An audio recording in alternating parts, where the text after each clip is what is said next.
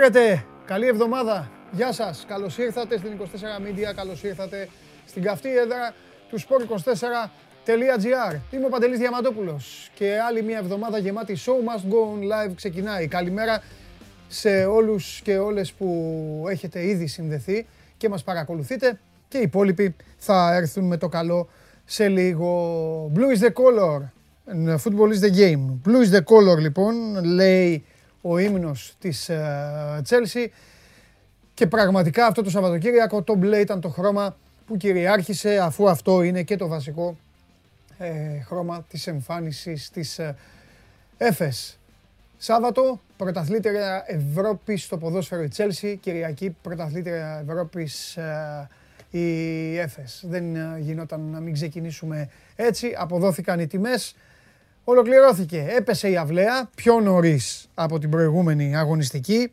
Αν το καλοσκεφτείτε, έγιναν δύο τελικοί Champions League μέσα σε ένα διάστημα 9 μηνών. Αύγουστο ε, κατέκτησε το Champions League η Bayern και τέλη Μάη το κατέκτησε η Chelsea με αυτό το 1-0 απέναντι στην City, την City των πολλών, πολλών, πολλών, πολλών εκατομμυρίων του Pep Guardiola. Guardiola ποτέ δεν έκρυψε ότι αυτό το βαρύτιμο τρόπο είναι ο μεγάλος στόχος για την ομάδα του, αλλά θα υποχρεωθεί να την βγάλει και αυτή την σεζόν με έναν τίτλο ο οποίος είναι πάρα πολύ σημαντικός, δεν είναι τυχαίο, δεν μπορείς ε, εύκολα να γίνεσαι πρωταθλητής στην Αγγλία, αλλά κακά τα ψέματα καταλαβαίνω και τον Ισπανό και τους ποδοσφαιριστές του ήθελαν πάρα πολύ να ολοκληρώσουν αυτό το ταξίδι με την κατάκτηση του Champions League. Δεν τα κατάφεραν όμως, στο Λονδίνο πήγε ε, το βαρύτιμο τρόπεο στον uh, Τούχελ και υπάρχουν και πολλά πράγματα να συζητήσεις γύρω από αυτό πως και θα το κάνουμε. Το ίδιο εννοείται και για το μπάσκετ και εκεί αποδόθηκε δικαιοσύνη, εκεί μάλιστα καλοί μου φίλοι ε, και καλές μου φίλες αποδόθηκε δικαιοσύνη διετίας. Η ΕΦΕΣ ήταν καλύτερη ομάδα όχι μόνο για την χρονιά αυτή αλλά και για την προηγούμενη αγωνιστική περίοδο η οποία διεκόπη, η οποία δεν ολοκληρώθηκε ποτέ λόγω της πανδημίας. Δεν είναι πίτσα, δεν είναι αναψυκτικό, δεν είναι αλκοολούχο ποτό να πούμε δύο σε ένα. Σε αυτή την περίπτωση θα μπορούσε χθες να γίνει διπλή απονομή, να δώσουν δύο κούπες στο Μίσιτς, στο Λάρκιν και στους υπόλοιπους της ε, τουρκικής ομάδας. Τέλος πάντων το πήραν, το ευχαριστήθηκαν και έτσι ο Εργκίν Αταμάν έγινε ο προπονητής αυτός ο οποίος έβαλε άλλο ένα ευρωπαϊκό τρόπεο στην συλλογή του. Μην τον βλέπετε έτσι. Μαζεύει κούπες ο Αταμάν και ας μην του φαίνεται. Θα καθίσω γιατί έχουμε πάρα πολλά να πούμε ε, και από σήμερα πολλά να δώσουμε. Πρώτα απ' όλα θα σας ε, ε, κάνω μία πρόταση. Η πρόταση είναι να χαλαρώσετε αυτή την εβδομάδα, να χαλαρώσετε αθλητικά, να ασχοληθείτε με οποιαδήποτε άλλη εκκρεμότητα έχετε, γιατί από την άλλη εβδομάδα θα μπούμε σε αριθμούς Euro. Είναι αυτή η εβδομάδα που αυτή τη στιγμή παρέχεται σε όλους μας για να ηρεμήσουμε λίγο. Όχι ότι δεν έχει και τίποτα. Εντελώς, ο αθλητισμός δεν σταματάει ποτέ. Αλλά ε, από την άλλη εβδομάδα θα έχουμε πάρα, πάρα πολλά να πούμε. Αυτό το πρώτο σώμα Gone Live αυτής της εβδομάδας είναι πλούσιο σε ύλη, σε επικαιρότητα. Οι ομάδες σας αρχίζουν πάλι να πατάνε τον γκάζι. Η ΑΕΚ ψάχνει τερματοφύλακα. Ο Παναθηναϊκός με τα συμβόλαια των παικτών που έχει. Για τον Ολυμπιακό ήρθε ο Τικίνιο και θα ησυχάσουμε και από τον Γεωργακόπουλο. Ε, και ο, ο Πάοκ θα αρχίσει και αυτός σιγά σιγά να γυρίζει τη σελίδα, μάλλον να ανοίγει το νέο κεφάλαιο, το νέο μεγάλο κεφάλαιο με τον Ρασβάν Λουτσέσκου να είναι αυτός ο οποίος θα το γράφει. Δείτε όμως και τι κρατάω, δείτε όμως εδώ τώρα τι θα σας δείξω, μιας και είπα για το Euro και θα σας πω και την αλήθεια. Α, αφού σας πω ότι η επικαιρότητα δεν σταματάει, η διδοσιογραφία δεν σταματάει, η ημέρα ξεκίνησε με το δυσάρεστο μαντάτο της δολοφονίας του ε, πυγμάχου Τάσου Μπερδέση. Μην ανησυχείτε, καταστροφέας θα εμφανιστεί στη συνέχεια και για όλα αυτά, όχι μόνο για, τα, όχι μόνο για εγκλήματα, για κορονοϊούς, για εμβόλια και για τα υπόλοιπα. Εκπομπή αυτή χωρίς καταστροφέα και χωρίς καταστροφές δεν γίνεται. Δείτε εδώ. Το ζητήσατε. Η αλήθεια είναι ότι αυτό εδώ το άλμπουμ εσείς το φέρατε στην εκπομπή. Για να είμαι ειλικρινής.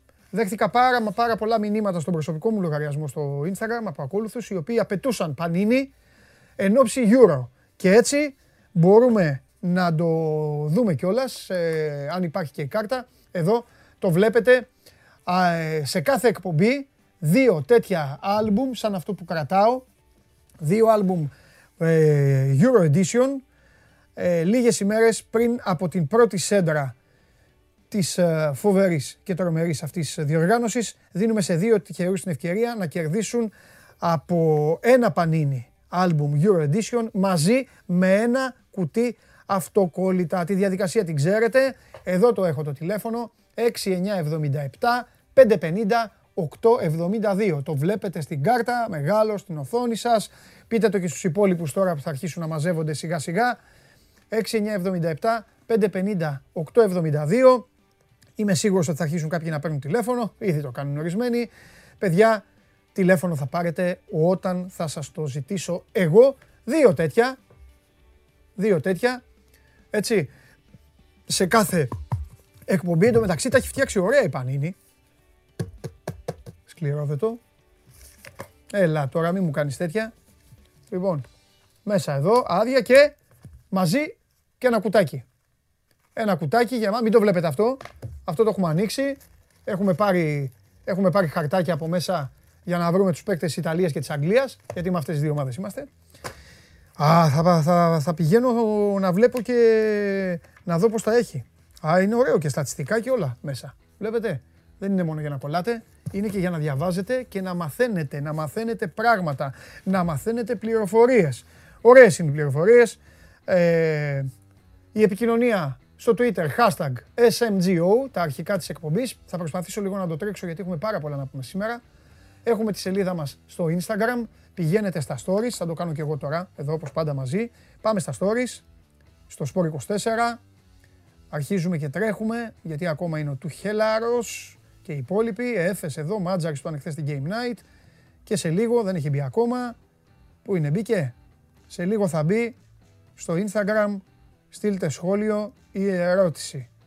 Τίποτα, δεν έχει μπει ακόμα. Τους αδειάζω τώρα στον αέρα. Δεν φταίω εγώ, τι να κάνω. Θα τους ενημερώσει ο Ματίκας. Θα τους πει, το φάγατε τον γκολ. Χωρίς να φταίει ο άλλος.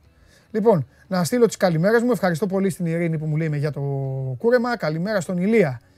Ε, ε, καλημέρα σε όλους. Ε, καλημέρα στο Γιάννη από την Κέρκυρα. Καλημέρα στους φίλους του Καταστροφέα.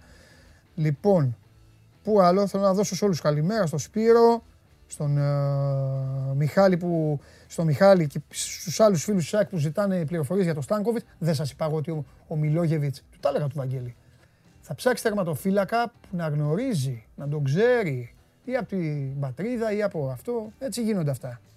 Λοιπόν, Μπάμπης, χαμός γίνεται με το κόρεμά μου, ε. Έτσι, έτσι, μπράβο, έτσι σας θέλω. Λοιπόν, φιλιά στον uh, Γιάννη τον Πασπαλιάκη, τον Κώστα τον Βριώνη, από τους πρώτους που στείλανε στο YouTube.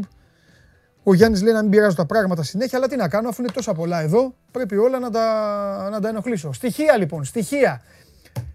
Από πού είναι οι τρεις τελευταίοι προπονητές του Champions League; Γερμανοί.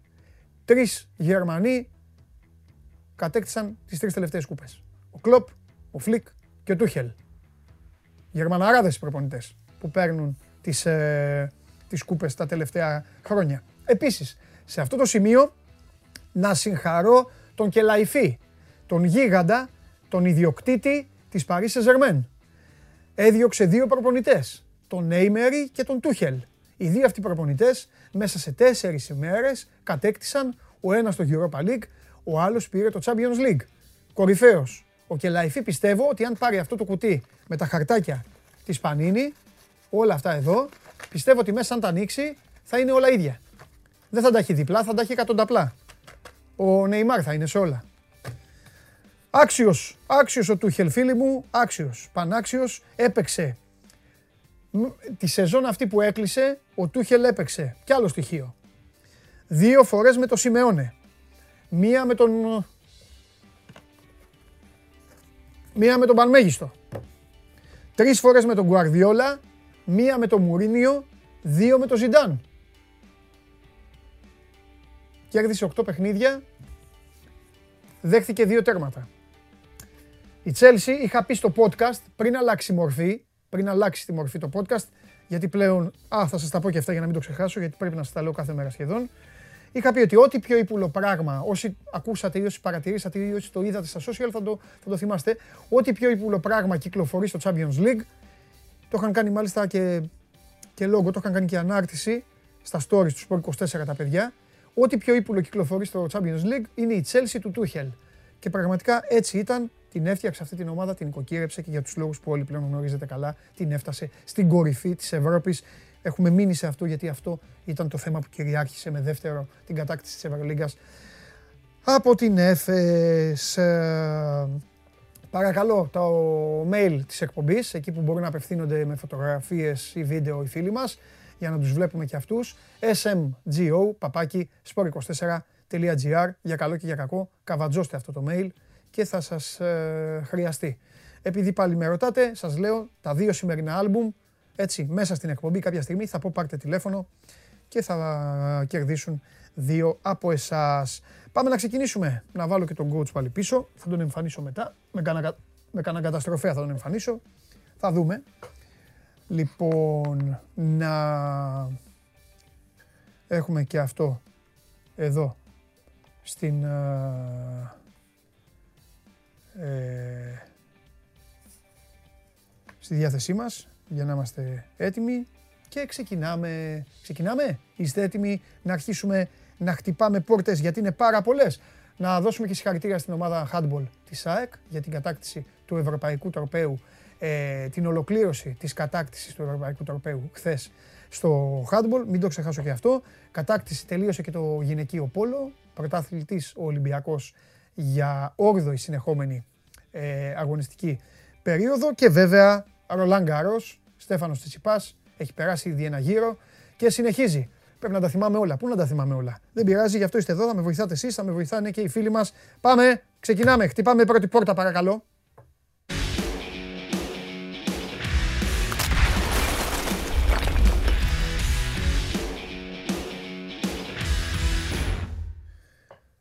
Αυτή είναι η πρώτη πόρτα που χτυπάμε. Αυτό το χαμογελαστό παιδί με, την blue, με, με, τα χρώματα της Εθνικής Ιταλίας, έτοιμος εν ώψη Euro, σκουάντρα τζούρα, όπως είπε και Chelsea βέβαια.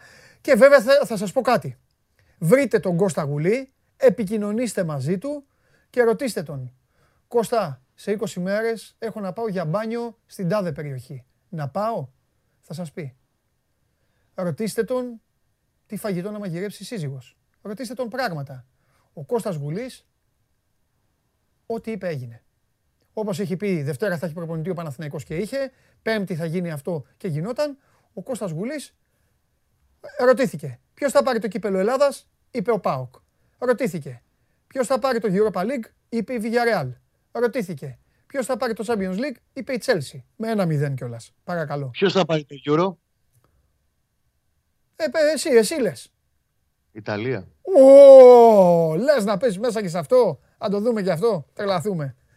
Με μαντσίνη, με, με κασκόλ, με φουλάρια και τέτοια μέσα στο κατακαλόκαιρο. Από τώρα στο λέω. Χαμός, χαμός. Για να δούμε. Ωραίο θα είναι, ενδιαφέρον θα είναι. Φοβερό και τρομερό. Τι γίνεται, τι κάνουν τα 42 παλικάρια; 42 θα γινόσαντε που λέει και μια ψυχή. Ε, με τις μεταγραφές. Προς το παρόν είναι 36 για την πρώτη συγκέντρωση, τα συμβόλαια. Εγώ λέω ότι σε λίγες ώρες θα είναι 35. Ποιος, ε, ποιον έχει φεύγει, φεύγει ο Καμπετζής για την Τουρκία και τη ΚΕΣΤΕΠΕ. Okay. Σε ένα deal το οποίο έγινε πολύ μπαμπαμ και για μένα νομίζω ότι είναι καλό για τον Παναθηναϊκό γιατί okay, το παιδί ανανέωσε μόλις πριν δύο μήνες, 22 Μαρτίου ανανέωσε συμβόλαιο του μέχρι το 24 αλλά φαίνεται από εκείνη την περίοδο, όχι μόνο με Μπόλωνη, γενικά στην περίοδο ατμόσφαιρας ότι δεν θα ήταν και στι πρώτες επιλογές του χρόνου. Οπότε έρχεται μια πρόταση η οποία στο σύνολό της ξεπερνάει το μισό εκατομμύριο. Συν τα όποια χρήματα είναι να πάρει το παιδί σε αυτό το τριετέ συμβόλαιο. Και νομίζω ότι είναι προς το συμφέρον όλων. Δηλαδή είναι να τελειώσει. Η Κεσδεπέ τον ήθελε τον Καμπετζή και πριν ανανεώσει τον Παναθηναϊκό. Δηλαδή τον παρακολουθούσε από το Γενάρη και μετά και κάνει επαφές μαζί του. Εν τέλει είχε τότε, ήταν, ήταν στο καλό του φεγγάρι, όπως θυμάσαι ο Καμπετζής που έβαζε γκολάκια τότε. Ε, και είχε προχωρήσει ο Παναθηναϊκός στην κίνηση επέκτηνα τη συνεργασία του στο 24. Αλλά νομίζω ότι θα τελειώσει μπαμ μπαμ στις επόμενες ώρες Και αποκλείεται να ταξιδέψει κιόλας. Και Στεπέ, η οποία είναι ουσιαστικά προάστιο της ε, Σμύρνης. Έτσι. Mm. Λίγο έξω από τη Σμύρνη για να το τοποθετήσουμε και χωροταξικά πού ακριβώς θα είναι το, η έδρα του Καμπέτζη εφόσον ολοκληρωθούν τα πάντα.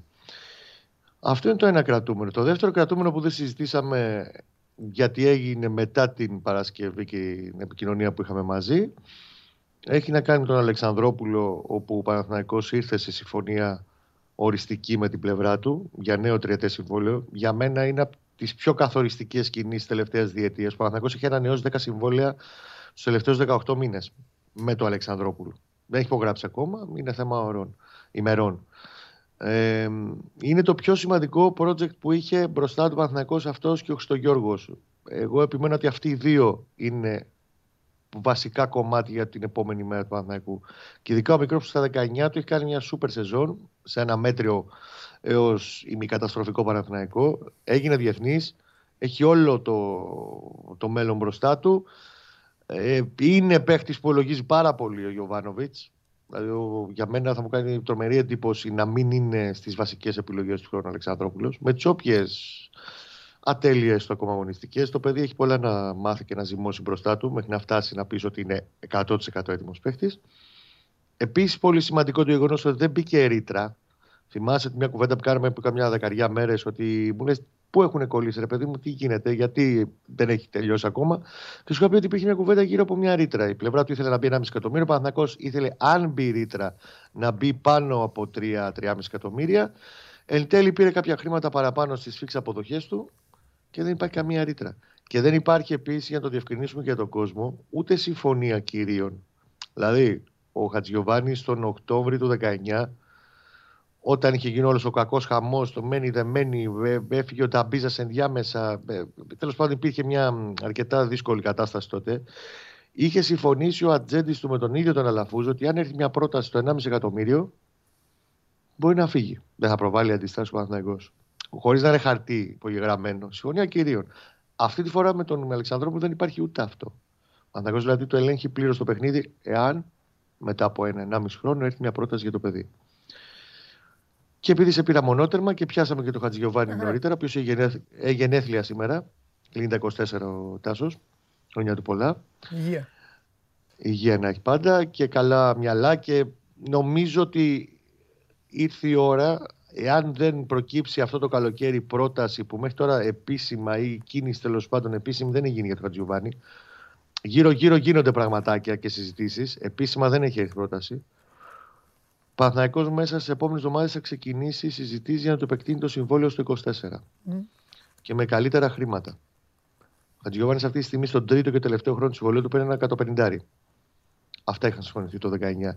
Επειδή όμως από το 19 ως το 21 έχουν αλλάξει πολλά και στις μισολογικές κλίμακες εσωτερικά στο Παναθηναϊκό, όντως είναι σε εισαγωγικά από τους αδικημένους. Άρα θέλει και να τον επιβραβεύσει και να υπάρχει μια ισορροπία και στο οικονομικό κομμάτι, γιατί καταλαβαίνεις ότι αυτά είναι πολύ λεπτά πράγματα στα αποδητήρια μιας ομάδας. Okay. Το να παίζει ο Παντελής, λέω εγώ τυχαία, ο οποίος παίρνει 450, αλλά δεν προσφέρει ούτε το 10% που μπορεί να προσφέρει ο Νίκος που παίρνει 100. Και αυτά είναι θέματα συγκεκριμένα και σημαντικά για τις οροπίες. Θέλουν στον Παναθηναϊκό μέχρι τις 18 Ιουλίου όταν και θα φύγει η ομάδα για την Ολλανδία για το βασικό στάδιο της προετοιμασίας να έχουν έρθει σε προφορική συμφωνία με τον Χατζηγιοβάνη με μια σημαντική αύξηση αποδοχές του. Ωραία. Επειδή έχει έρθει από τον Γιώργο στο Instagram ε, ερώτηση, ναι. θα στην έκανα κι εγώ, αλλά ρωτάει άποψη. Διούδης να μείνει ή να φύγει. Εσύ πες άποψη και πες και, και, και, και τι γίνεται κιόλας. Και εξέλιξη αν υπάρχει. Ε, για μένα το πρώτο απ' όλα είναι πρέπει να ξεκάθαρο πώς γίνεται το παιδί. Εάν ο Σοκράτης μετά από τέσσερα χρόνια αισθάνεται ότι έχει κλείσει ο κυκλο mm-hmm. και ότι ρε παιδί μου, ότι είτε να δώσω ή να μην δώσω σε αυτή την ομάδα το έχω δώσει, ναι, είναι η ώρα να πάμε όλοι, να πάνε μάλλον όλοι ένα βήμα παρακάτω. Για μένα είναι πολύ σημαντικό κομμάτι και στα αποδητήρια του Παναθηναϊκού. Αλλά νομίζω ότι αν ο ίδιος αισθάνεται ότι παιδιά ότι είμαι 28, ήρθε η ώρα, έφαγα φάει τα μούτρα μου μια φορά, τα πήγα στην πρίζ, δεν έπαιξα ποτέ. Ήρθε η ώρα να δοκιμάσω κάτι διαφορετικό έξω ε, και το αισθάνεται, δεν είναι καλό να κρατάς ένα παίχτη που θέλει να κάνει κάτι που εσύ δεν τον αφήνεις. Απλά να υπάρχει η σωστή αντιμετώπιση όλων πάνω σε αυτό το ζήτημα και μια πρόταση θα καλύπτει τους πάντες. Ο Παναθυνακό θα ήθελε ένα ποσό κοντά στο 1,2 με 1,4 θα ήταν ανοιχτός. Γιατί μιλάμε πλέον για τους ελάχιστους ποδοσφαιριστέ που απέκτησαν υπεραξία σε αυτόν τον Παναθηναϊκό, ο Διούδης. Είναι δεδομένα ένας από τους λίγους που πήγε ένα βήμα παραπάνω. Έγινε διεθνής, έπαιξε και με την εθνική 3-4 μάτς. Μπορείς να ζητήσεις τέλος πάντων βγεις στην αγορά και να πεις πέντε πράγματα παραπάνω. Ναι.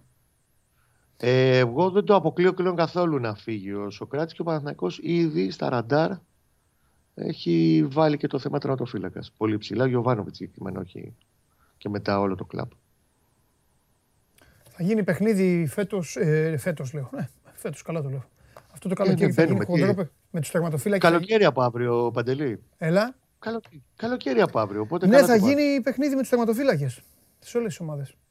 Ναι, ο Παναθηναϊκός νομίζω θα ασχοληθεί πλέον γιατί εγώ καταλαβαίνω ότι πριν μπούμε στην προετοιμασία του Παναθηναϊκού, θα γίνει μια συζήτηση με τον Σοκράτη.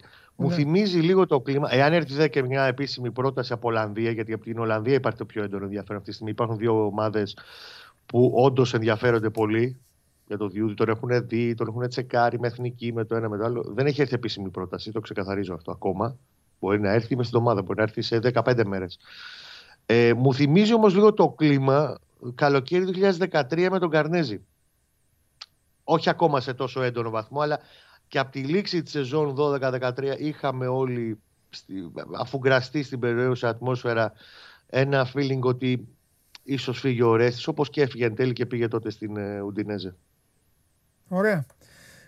Φιλιά, νομίζω ότι πλέον κάθε μέρα που θα περνάει θα έχει. Θα έχουμε πραγματάκια. Τώρα, άμα γυρίσει και από Τετάρτη ο Γιωβάνοβιτς να υπογράψει, να ανακοινωθεί, οι συνεργάτες, όλοι να μπουν σε μια σειρά, θα έχουμε πράγματα πλέον και μεταγραφικά. Και επίσης, τελευταίο πινελάκι της κουβέντας, από τους 35 που πιάσαμε στην αρχή τη συζήτηση για την πρώτη συγκέντρωση, mm. ίσως να μην είναι τελικά τόσο πολύ. Δηλαδή, ίσως υπάρξει μια πρώτη λίστα Γιωβάνοβιτς που να λέει ότι αυτοί οι 4-5 δεν. Χωρίς να, χωρίς να τους δει. Όπως... Ναι, τους έχω αξιολογήσει σε 10-15 παιχνίδια που φυσικά έχει δει όλη την περσινή σεζόν. Έχει δει και τα 40 μάτς. Ο Γιωβάνοβιτς ήδη. Καθόταν μέρες και τα βλέπει όλα. Προφανώς στο δικό του μυαλό έχει ήδη ξεκαθαρίσει ότι ένας, δύο, τρεις, πέντε δεν τους χρειάζεται. Mm. Κάποιους όντως θα τους δει, αρκετούς θα τους δει και θα τους αξιολογήσει στην προετοιμασία. Κάποιοι θα πάνε στην ομάδα Β που ο Παναθηναϊκός θα κινηθεί τις επόμενες εβδομάδες για να δημιουργήσει. Αλλά δεν θα μου κάνει εντύπωση στο, στην 28 Ιουνίου, σε τέσσερις εβδομάδες, δεν είναι μακριά, τέσσερις εβδομάδες από σήμερα είναι, να μην είναι κάποιοι ήδη, να έχουν ήδη ειδοποιηθεί ότι δεν θα είναι. Τέλεια. Για να δούμε. Φιλιά Κωστάρα. Να είστε καλά, παιδιά. Λέμε, καλή τα συνέχεια. Λέμε, τα λέμε, τα λέμε. Λοιπόν, αυτός ήταν ο Κώστας ε, Γουλής. Δεν ξέχασα, καλέ μου φίλε Μπάμπη, δεν ξέχασα, κάνε, δεν ξέχασα Πολ. Έκανα σήμερα την επανάστασή μου. Δεν μ' αρέσουν αυτά που βάζουν, που σας βάζουν δεν μ' αρέσουν και είπα δεν θα βάλουμε σήμερα Απόλο. Έτσι. Για, για να μάθουν να σας βάζουν, να σας βάζουν δύσκολα, να ζορίζεστε. Α, σας βάζουν εύκολα, μπαίνετε και ψηφίζετε. Και ψηφίζετε τι, πετυχαίνετε και τίποτα. Δεν πετυχαίνετε. Πες μου. Πες μου, μπάμπι μου, έχετε πετύχει τίποτα. Δεν έχετε. Οπότε η συνεργασία σας, εσάς με αυτούς εδώ, δεν είστε καλοί παίκτες. Αν ήμουν πρόεδρος, θα είχαμε θέματα και με εσάς και με αυτούς. Λοιπόν, έχουμε, έχουμε τον ένα και μοναδικό Κώστα Χολίδη που μοιράζει, μοιράζει κούπες σε όλα τα αθλήματα. Μπορούμε να τον δούμε λίγο; Ε, πω, πω, πω, αυτό με το ρολόι με τρελαίνει. Ώρα Ελλάδας, ώρα Ελλάδας 12 και 24,5. Κώστας Χολίδης. Καλησπέρα Παντελή. Ε, όπως είπες και εσύ, κούπες να έχουμε να μοιράζουμε. Έτσι. Και τις έχεις έτσι μία. Με τσιτσιπά έχω άγχος τώρα. Άσε, καλά. Όχι, όχι, εντάξει. Προηγούνται, προηγούνται κούπες, προηγούνται κούπες, εντάξει. Πες, πες, εσύ, εσύ, εσύ. Λοιπόν, να ξεκινήσουμε από ευρωπαϊκό πρώτα, έτσι. Ναι, βέβαια, σαφέστατα. Λοιπόν, η ΑΕΚ χτε ε, κατέκτησε το EHF Cup, το, το, το κύπελο της Ομοσπονδίας, τέλος πάντων, το πούμε πιο απλά, της Ευρωπαϊκής Ομοσπονδίας Handball. Νίκησε και στο δεύτερο τελικό ε, την Σουηδική Ίσταντ. Χθε επικράτησε 24-20 και κερδίσει και με 4 γκολ διαφορά στο πρώτο μάτ. Ουσιαστικά οι Σουηδοί έπρεπε χθες να κάνουν ένα μικρό θαύμα Έτσι, πρέπει να κερδίσουν με πέντε γκολ για να το πάρουν. Ε, ε, Εκείνοι δεν- κύριε, Πρόεδρε, ε, κύριε Πρόεδρε, ερώτηση, Καλό. ε, ε, ερώτηση απλά, για, απλά προς, προς γνώση δική μου, μην παρεξηγηθώ, σας το ξαναλέω. Εξάλλου ξέρετε ότι Ναι. είμαι άσχετος από αυτά, οπότε δεν με παρεξηγείτε. Γιατί δεν έγινε ένα μάτς εδώ και ένα στη Σουηδία; Οι Ομοσπονδίες, δηλαδή. Ε, καλά, δεν είναι η πρώτη φορά που συμβαίνει αυτό. Έτσι, Όχι, δεν είναι η πρώτη. Υπάρχει συγκεκριμένος λόγος. Και σε πολλά αθλήματα, αλλά. Ναι, Ναι, ναι. Για πες. Οι Σουηδοί είχαν κρούσμα κορονοϊού Μάλιστα. όταν ήταν να γίνουν κανονικά τα παιχνίδια, πριν από δύο εβδομάδες. Οπότε μετά έπρεπε να τρέμψουμε λίγο τις διαδικασίες και υπήρξε η μεσοβέζικη λύση να γίνουν και τα δύο μάτια εδώ πέρα. Δεν είναι κανονικά, ήταν να γίνει ένα μάτι στη Σουηδία και ένα μάτι στο ΑΚΑ συγκεκριμένα. Α, πολύ ωραία. Αλλά τώρα δεν ήταν διαθέσιμο το ΑΚΑ και έτσι πήγαμε στη λύση της Χαλκίδας. Μμμ. Ουσιαστικά τώρα για να πούμε και για το αγωνιστικό κομμάτι ήταν ε, μια δικαίωση του ισχυρού άντρα της ΑΕΚ, ο οποίος του Σταμάτη Παπασταμάτη εννοώ, για όσους δεν το γνωρίζουν. Να ρωτήσω κάτι οποίος επίσης. Οι δεν φωτογραφίες, έπρεπε. κύριε Περπερίδη, οι φωτογραφίες είναι χθεσινές. Βεβαίως, ναι, ναι. Μπορώ, να- μπορώ να έχω. Όχι, αυτό, αυτό είναι απ' έξω. Αυτές- Μπορώ να έχω. Αυτό και αυτές είναι από τη Νέα Φιλαδέλφια όταν έφτασε Μπράβο, η στο αποστολή παιδό. της ομάδας. Μία φωτογραφία εδώ αυτή. Γιατί θα τα πω και στον Καβαλιαράτο για το Λαύριο. Μία αυτή και πάμε και στην επόμενη που δείχνει το πέτα. Όχι αυτή. Και μία Ναι, εδώ. ξέρω, κατα- Τι ναι, γίνεται; Ναι. ναι. Γι' αυτό υπήρξε και το tweet εχθέ του Υπουργού Αθλητισμού. Ναι.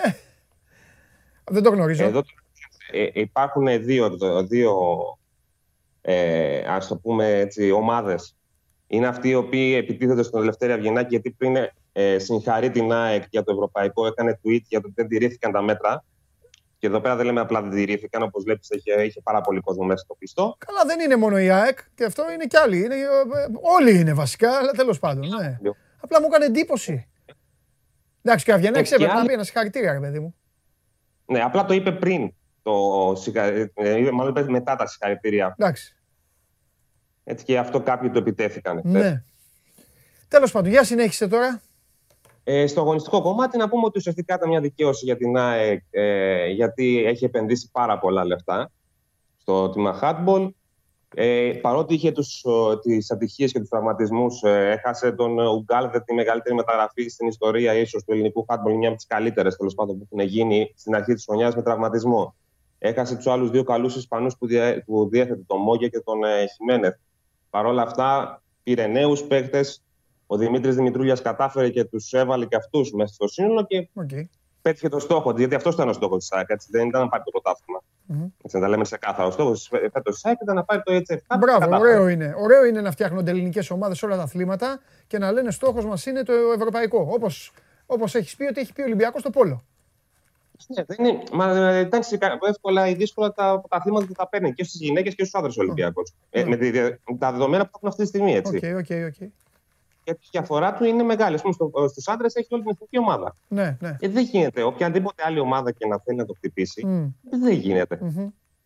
Ωραία. Ο- ο- Πρέπει να φέρει ε, πέντε Φιλίπποβιτς, αλλά δεν μπορούν να παίξουν. Μπορούμε μόνο να μέχρι δύο. Σωστά. Να πάμε και στα κορίτσια του Ολυμπιακού, μιας που τα ανέφερες εσύ. Ναι. Ε, Χθες κατέκτησαν και το πρωτάθλημα. Ε, εύκολα ή δύσκολα, αυτό θα το κρίνει ο Χάρης Παυλίδης, που είναι πιο ειδικός, γιατί έχει περάσει πολλά τη φετινή χρονιά, το συγκεκριμένο άτομα του Ολυμπιακού. Ήταν ε, τελευταία στιγμή μπήκε πήγε στην Ευρώπη, κατέκτησε το Ευρωπαϊκό. Στην Ελλάδα, μέχρι ε, δύο οκτάλεπτα συνήθως τον ε, πίεζε η Βουλιαγμένη και χθες το ίδιο πράγμα έγινε. Η Βουλιαγμένη ήταν μπροστά με 3-1, θυμάμαι καλά, γιατί τα έχω εκεί αυτή τη στιγμή. Αλλά μετά ο Ολυμπιακός με όπλο την άμυνά του, που ήταν και αυτή που του έδωσε και το ευρωπαϊκό ουσιαστικά, κατάφερε να γυρίσει και τον τρίτο τελικό, να κάνει το 3-0 στη σειρά και να πάρει το 8ο διαδοχικό του πρωτάθλημα. Ουσιαστικά δεν είναι triple count βέβαια, γιατί το έχουν ξεχάσει και αυτό. Γιατί στην αρχή της χρονιάς πήρε και το Super Cup. Γιατί δεν είμαστε συνηθισμένοι σε αυτό. Έχει πάρει τέσσερα τρόπα γυναικεία mm-hmm, Μμμ, το Ολυμπιακό μμμ. μέσα σε αυτή τη σεζόν. Μάλιστα. Ε, δεν έχει κάτι άλλο να πάρει. Εντάξει, σωστό. Τελειώσανε από αυτά. Τελειώσανε οι κούπες. Ωραία. Έλα, για να σε αφήσω, πες μου και τσιτσιπά όμως. Δεν αντέχω. Θέλω τσιτσιπά να μου πεις. Έλα, έλα, έλα. Ο, το παιδί σου εχθές ήταν ναι. αγχωμένο, νευρικό πολύ στο πρώτο σετ. Δεν πειράζει. Πάρα πολύ. Έτσι πρέπει να είμαστε. Είναι το, το, το δημιουργικό άγχος που έλεγε ο Ιωαννίδη. Έτσι. Ξέρεις ποια είναι η διαφορά του όμως; Τα μπινελίκια θα τα ρίξουμε μετά, στι επόμενες φάσεις. δεν ξέρω. Αυτό, αυτή, είναι- αυτή είναι η διαφορά του. Τα ρίχνει τα μπινελίκια σπα- πολύ πιο σπάνια σε σχέση με τα προηγούμενα χρόνια. Έτσι. Και τώρα κάνει το εξής. Σε σπάει μέσα στους πόντους. Δηλαδή, τι εννοώ. Εχθές σε κάποια στιγμή στο πρώτο σετ δεν είχε πρώτο σερβίς. Καθόλου. Είχε 40% στο πρώτο σερβίς. Δηλαδή, είναι ένα τραγικό νούμερο Ναι, ναι, για ναι. ένα παιδί. Λοιπόν, ε, και έχασε δύο χτυπήματα οριακά και μετά ε, οι επόμενοι δύο πόντι ήταν δύο χτυπήματα στο γάμο του Καραγκιόζη, συγγνώμη κιόλας. Μια Αλλά- χαρά, ρε, εντάξει, σιγά, ρε, εντάξει. Καλά το λες. Θα να σε σπάσει. Γιατί προσπαθεί να σε σπάει τα νεύρα του, τον, τον εκνευρισμό που έχει μέσα στους πόντους. Και είναι φανερό. Δηλαδή, όσοι παρακολουθούμε τα παιχνίδια του, βλέπουμε ότι έχει βρει αυτόν τον τρόπο να αντιδρά και να σε σπάει, ας το πούμε έτσι απλά. Μμμ. Στη συνέχεια ηρέμησε και καθάρισε εύκολα το μάτς, 3-0. Ε, είπε au revoir στο Σαντί, έτσι γιατί είναι και Γάλλος, ο Σαντί χτεσινός του αντίπαλος και τώρα περιμένει τον επόμενο, ο οποίος θα είναι είτε ο Κόρντα ο Αμερικάνος είτε ο Μαρτίνεθ ο Ισπανός. Αν με ρωτάς πιο δύσκολος είναι ο πιτσιρικάς ο Αμερικάνος ο Κόρντα, ο οποίος ε, έχει δείξει ότι μπορεί να τα καταφέρει καλά κοντά σε δυνατούς αντιπάλους. Μμμ. Βέβαια τώρα παίζουν πολλά, όπως είδαμε και χτες, ας πούμε, είδαμε το team ε, που ήταν ε, ένα από τα φαβορή να φτάσουν ακόμα και μέχρι τον τελικό. Λόγω Έφυγε της αυτός. κλήρωσης έτσι πως έχει Ένας ένας θα φεύγουν. να ναι. πάει. Ε, ο, ο- είδαμε τον ε, ο Δημήτροφ να αποσύρεται ε, λόγω τραυματισμού. Πιστεύω θα δούμε αρκετά τέτοια πράγματα. Δηλαδή ότι θα δούμε εκπλήξεις, θα δούμε αθλητές οι οποίοι λόγω και της κατάστασης με τον κορονοϊό, μην ξεχνάμε ότι αυτοί οι αθλητές πέρσι έκαναν ουσιαστικά ούτε τη μισή χρονιά από αυτή που είχαν υπολογίσει, έτσι. Λόγω αναβολής ε, τουρνουά, λόγω τραυματισμών μικρών, μεγαλύτερων όλα αυτά τα βρουν μπροστά τους κάποια στιγμή. Θα είναι τώρα, θα είναι πιο μετά στη σεζόν. Μην ξεχνάμε ότι έχουμε και Ολυμπιακούς αγώνες φέτος. Να δούμε ποιοι θα πάνε. Ήδη, ας πούμε, ο Τζόκοβιτς γύρισε και είπε ότι παιδιά, άμα δεν έχεις θεατές στην κερκίδα, εγώ δεν πάω. Ναι. Ναι. Σωστά. Είναι πολλά στη μέση τώρα. Δηλαδή, θα θα αναγκαστούν, πιστεύω, και στη συνέχεια να επιλέξουν κάποια τουρνουά. Ειδικά οι μεγαλύτεροι ηλικιακά αθλητές. Σωστό και αυτό.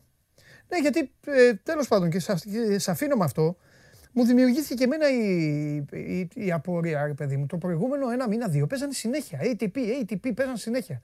Από τότε που. Γιατί αναγκαστικά έχει σηκωθεί λίγο το, το πρόγραμμα. Δεν είναι, κανονικά έτσι είναι περίπου. Βλέπα και ένα διάστημα μιας εβδομάδας το οποίο δεν Α. έγινε. Οκ.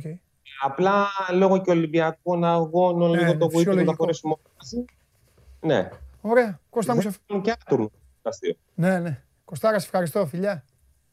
Καλή συνέχεια. Γεια σου Κώστα μου. Ήταν ο Κώστας Σχολίδης ε, για όλα αυτά τα σημαντικά που έγιναν μέσα στο Σαββατοκύριακο. Ρολάν Γκάρος να παρακολουθούμε, να δούμε τον κορυφαίο Έλληνα, τον Στέφανο Τσιτσιπά, να δούμε μέχρι πού μπορεί να φτάσει χαμός ε, γίνεται, εσείς συνεχίζετε, έχετε ανοίξει διάλογο για, το, για την πολυκοσμία στα γήπεδα. Εγώ την άποψή μου την έχω πει, νομίζω ότι είναι ώρα να ανοίξουν τα γήπεδα.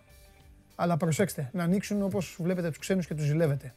Έτσι σιγά σιγά πιστεύω ότι από το Σεπτέμβρη με συγκεκριμένο αριθμό ε, κόσμου δεν γίνεται να, να είναι full η χωρητικότητα. Συγκεκριμένα λίγο προσοχή, μάσκα, ε, γιατί διαφορετικά θα υπάρχουν αυτά τα φαινόμενα και επίσης μη σκοτώνεστε, μην τζακώνεστε και ακούτε και, την, και τι λέμε. Ε, το φαινόμενο δεν έχει να κάνει με, με ένα άθλημα, με μια διοργάνωση, με μια ομάδα. Πλέον Παντού παρατηρείται, παντού γίνεται αυτό. Και δεν μπορείς να τα βάλεις και με τον κόσμο, γιατί καταλαβαίνεις ότι γουστάρει, ρε παιδί μου, θέλει να είναι, να γιορτάσει με την ομάδα του και οι ίδιες οι ομάδες, οι παίκτες, οι προπονητές θέλουν να, να αισθάνονται τον κόσμο κοντά τους. Ε, κούρασε και αυτό το, το άδειο γήπεδο, ανοίγουν όλα σιγά σιγά, τα γήπεδα έχουν μείνει κλειστά. Ας ελπίσουμε να, να τελειώσει και αυτό. Μέχρι όμως να τελειώσει, μέχρι να τελειώσει θα πρέπει να ακολουθούμε πιστά κανόνες, οδηγίες και όχι να κάνει ο καθένας ό,τι του έρχεται στο κεφάλι και ειδικά χωρίς να προσέχει. Αυτό δεν, ε, σε αυτό δεν υπάρχει διάλογος, δεν υπάρχει συζήτηση. Προχωράμε. Λοιπόν, ε, δεν υπάρχει πολ, παιδιά, σας έχει γίνει έμονη τέτοια το πολ, ε. Ε, Λέτε το πολ έχει θέμα, πετάει διαφήμιση, δεν φαίνεται. Δεν υπάρχει πολ, δεν έχουμε βάλει πολ. Αύριο ξανά. Αύριο. Ήθελα να δω αν θα σας λείψει. Φαίνεται, το ψάχνετε. Λοιπόν, είμαστε έτοιμοι να πάμε στην ομάδα που ψάχνει τερματοφύλακα με μανία. Αφού βρήκε προπονητή και επαναλαμβάνω, το βλέπετε το άλμπουμ της Πανίνη, ε. Αυτή την εβδομάδα, δύο κάθε μέρα και ένα κουτί χαρτάκια. Τα υπόλοιπα, στο περίπτερο. Πάμε. Δεν σηκώνομαι, δεν πάω στη γωνία του. Πάμε εδώ, θα τον περιμένω εδώ.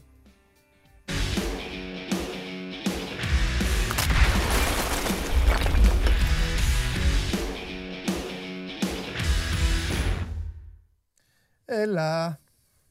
Έλα. Έλα μεγάλε. Πώς είσαι; Τι έγινε; Καλά Είσαι να το παράθυρα. Καλά, καλά. Μια Τι. Τίποτα, όλα καλά, όλα καλά. Παράθυρα σου βγαίνουν. Σε ναι. βλέπω, σε βλέπω κουρεμένο, εγώ είμαι Μάλιστα. βλέπεις ξυρισμένος. Ε, βέβαια. Φου πήρε προπονητή ομάδα. Ε. Δεν σου είπα όταν θα πάρει η ΑΕΚ προπονητή θα κουρευτώ. Ήρθα και αποκλειστικός όμως με τερματοφύλακα, σήμερα στο Σπορ 24, έτσι. Ε, Ωραία πράγματα. Ναι, πολύ ωραία πράγματα. Και ευχαριστώ τον Βλάντα Μιλόγεβιτς γιατί Ναι. με δικαιώνει. Θα πάρει τερματοφύλακα που γνωρίζει. Μ, Δεν νομίζω. Τι τον άλλο θα πάρει, λες; Όχι, τον κλείσαμε τον τερματοφύλακα. Σήμερα βγάλαμε αποκλειστικό ότι είναι ο Στεπάνοβιτς, στο Σπορ 24. Αυτός είναι ο τερματοφύλακα. Το ξέρει, πιστεύεις δεν το Αλλά δεν- ξέρει; Δεν είναι Σέρβος, είναι Αυστριακός. έχει σημασία. Σερβικής καταγωγής, αλλά Αυστριακός. Ναι, παιδί μου, δεν έχει σημασία. Εγώ θα σου έχω ξαναπεί. Δεν το ξέρει. Όταν λέμε Δεν το γνωρίζει, ξέρει. δεν σημαίνει να είναι πατρίδα ή να είναι τέτοιο. Να είναι μανατζερικό, να, να έχει γνώση, να του έχουν Όχι, πει. όχι, όχι, παντελή, όχι. Είναι μια υπόθεση που του δουλεύει η ΑΕΚ ένα μήνα τώρα. Εσένα πιστεύω. Άμα πεις... Α, οπότε είναι Το λέω τερματοφύλακα. όπως είναι. Είναι χωρίς Γιωβάνοβιτς. καλά. Ε, θα μπερδευτούμε. με- με- Χωρίς Μιλόγεβιτς. Χωρίς Μιλόγεβιτς. Άνευ. Είναι, είναι τμήμα σκάουτινγκ, Παπαδημητρίου εκτελεστικός διευθυντής και Κονέ που έκανε το Κονέ, να το πω έτσι. Πολύ ωραία. Είναι μια, είναι- είναι μια υπόθεση που τρέχει εδώ και ένα μήνα μαζί με εκείνη του Μπιζότ, που Μάλιστα. επίσης είχαμε γράψει για αυτό στο 24. Ναι. Ο Μπιζότ ήταν η προτεραιότητα. Εντάξει, είναι καλύτερος τερματοφύλακα, πλουσιότερο βιογραφικό της Αλκμαρ. Έτσι. Ναι. Απλώς όταν η ΑΕΚ χτύπησε την πόρτα της Αλκμαρ, ε, άκουσε 2 εκατομμύρια ευρώ ακατέβατα. Παρά το γεγονός ότι αυτός ο παίκτης έχει ένα χρόνο συμβόλαιο ακόμα και θα μπορούσε το καλοκαίρι, ε, μάλλον το Γενάρη, συγγνώμη, σε 6 μήνες από τώρα, να υπογράψει ως ελεύθερος. Ναι. Αλλά οι Ολλανδοί έτσι είναι, δεν αλλάζουν απόψη εύκολα στα οικονομικά, δεν κάνουν πίσω. Είπανε δύο είναι, τα θέλετε. Ε, μάλλον τα δίνετε. Αν δεν τα δίνετε, γεια σας. Η ΑΕΚ δεν τα έδινε, έδινε ένα εκατομμύριο και κάτι παραπάνω ίσως. Αυτά δηλαδή που δίνει τώρα στη Red Bull ε, για το βασικό της τερματοφύλακα. Και εντάξει, είναι πολύ σημαντικό το ότι παίρνει βασικό τερματοφύλακα από την πρωταθλήτρια Αυστρίας με 46 παιχνίδια φέτος, με Champions League. Βέβαια. Ε, στα 29 τερματοφύλακα χρόνια είναι. του. Καλό τερματοφύλακα. Θα ψάξω να τον Ε, βρω το και στα ξύμπρο- χαρτάκια της Πανή. Α, καλά, δεν έχει Για δες. ξαναγίνει. Α, ε, άνοιξα κατευθείαν και έπεσα. Όχι. Ναι, Αυστρία. Για πες, για συνέχισε. Είναι στην εθνική ομάδα, αλλά δεν είναι βασικό στην εθνική, να ξέρεις. Ναι. Αλλά παίζει από το 19 και μετά παίζει και στην εθνική. Λοιπόν, ε, κατέληξε σε αυτόν γιατί τη βοήθησε και η συγκυρία η εξής: Ότι παρότι βασικός και 46 παιχνίδια φέτος, ξαναλέω, ε, έχουν ε, χαράξει μια άλλη πορεία εκεί στην ομάδα. Έχουν πάρει ένα πιτσιρικά τερματοφύλακα από τη Γερμανία. Ναι. Ε, Ράντλ νομίζω είναι το όνομά του, αν το- ή- ή Μάντλ, συγγνώμη. Ε, τον πήραν από την ομάδα γλωσσοδέτη του Unterhaching τον περασμένο Γενάρη. 21 ετών είναι το παλικάρι αυτό και θέλουν να επενδύσουν σε αυτόν. Οπότε αποφάσισαν να βγάλουν ε, στη βιτρίνα προς πώληση ε, το Στάνκοβιτς. Η ΑΕΚ προφανώς έχει κινηθεί πολύ γρήγορα. Ε, δίνει τα χρήματα αυτά που είναι λίγο πάνω από το εκατομμύριο. Εγώ άκουσα για 800.000 αρχικά, αλλά τώρα μια νέα πληροφορία λέει ότι η ΑΕΚ πέρασε το εκατομμύριο για να μπορέσει να, να τον πάρει τον παίχτη και θα του δώσει τετραετές εξ όσων μαθαίνω. Είναι πολύ προχωρημένο το θέμα. Ε, νομίζω ότι είναι σχεδόν κλεισμένη αυτή η μεταγραφή. Και είναι πολύ σημαντική η κίνηση, γρήγορη. Δηλαδή, μετά από προπονητή να έχεις φέρει τόσο γρήγορα βασικό τερματοφύλακα και καλό τερματοφύλακα, ε, σημαίνει ότι τα πράγματα δουλεύουν πολύ διαφορετικά από ό,τι δούλευαν στο παρελθόν. Σημαίνει όμως και αυτό που συζητάγαμε εδώ. Ότι ο Μελισανίδης με τους υπόλοιπους, και εσύ το είπες πριν λίγο, ότι ο Μελισανίδης με τον ανεξαρτήτως προπονητή κάνανε δουλειά με παίκτες. Ναι. Ε, εντάξει. Ε, καλά και λογικό ήταν αυτό. Γιατί αν και ο, Μιλόγεβιτς, από ό,τι- αν ο Μιλόγεβιτς δεν βρισκόταν ή λίγο ακόμα ήθελε κουβέντα, μπορεί και σήμερα να μην είχε προπονητή. ΑΕΚ τι πάει να πει, δεν θα ψάχνει μια παίκτη. Ναι, σωστό. Και θα σου πω και κάτι ακόμα. Είμαι κοντά σε ένα όνομα. Δεν, θέλω να... δεν, δεν το έχω ακόμα σίγουρο και έτοιμο. Ε, μπορεί να πέφτω και αρκετά έξω. Αλλά υπάρχει ένας στόπερ που έχει δουλευτεί πολύ από την ΑΕΚ, ε, χωρίς όμως να είναι ο Μιλόγεβιτς. Και εδώ έρχεται η, προς... η, μάλλον η πινελιά του Μίλο, ο οποίος έχει έναν άλλον ε, να προτείνει. Τον έχει ήδη προτείνει. Άρα η ΑΕΚ αυτή τη στιγμή, για να το κάνω πιο ξεκάθαρο. μι- μισό λεπτό για να το καταλάβει και κάποιος που μπερδεύτηκε. Η, Ναι, ΑΕΚ, ναι. η ΑΕΚ έψινε ένα στόπερ και ήρθε Ναι. και ο Μιλόγεβιτς τώρα και έχει και αυτός ένα. Και έχει φέρει έναν άλλον στο τραπέζι. Και δεν σου πω και τους Λοιπόν, δύο. και αυτό- Αυτό θέλει στόπερ η ΑΕΚ. Έχει πολλούς ρε συμπαντελή. Πόσους να έχει. Στο έχω ξαναπεί. Δηλαδή, Έχω λίγο ευαισθησία πρέπει στα και να στόπερ των δώσει. ομάδων.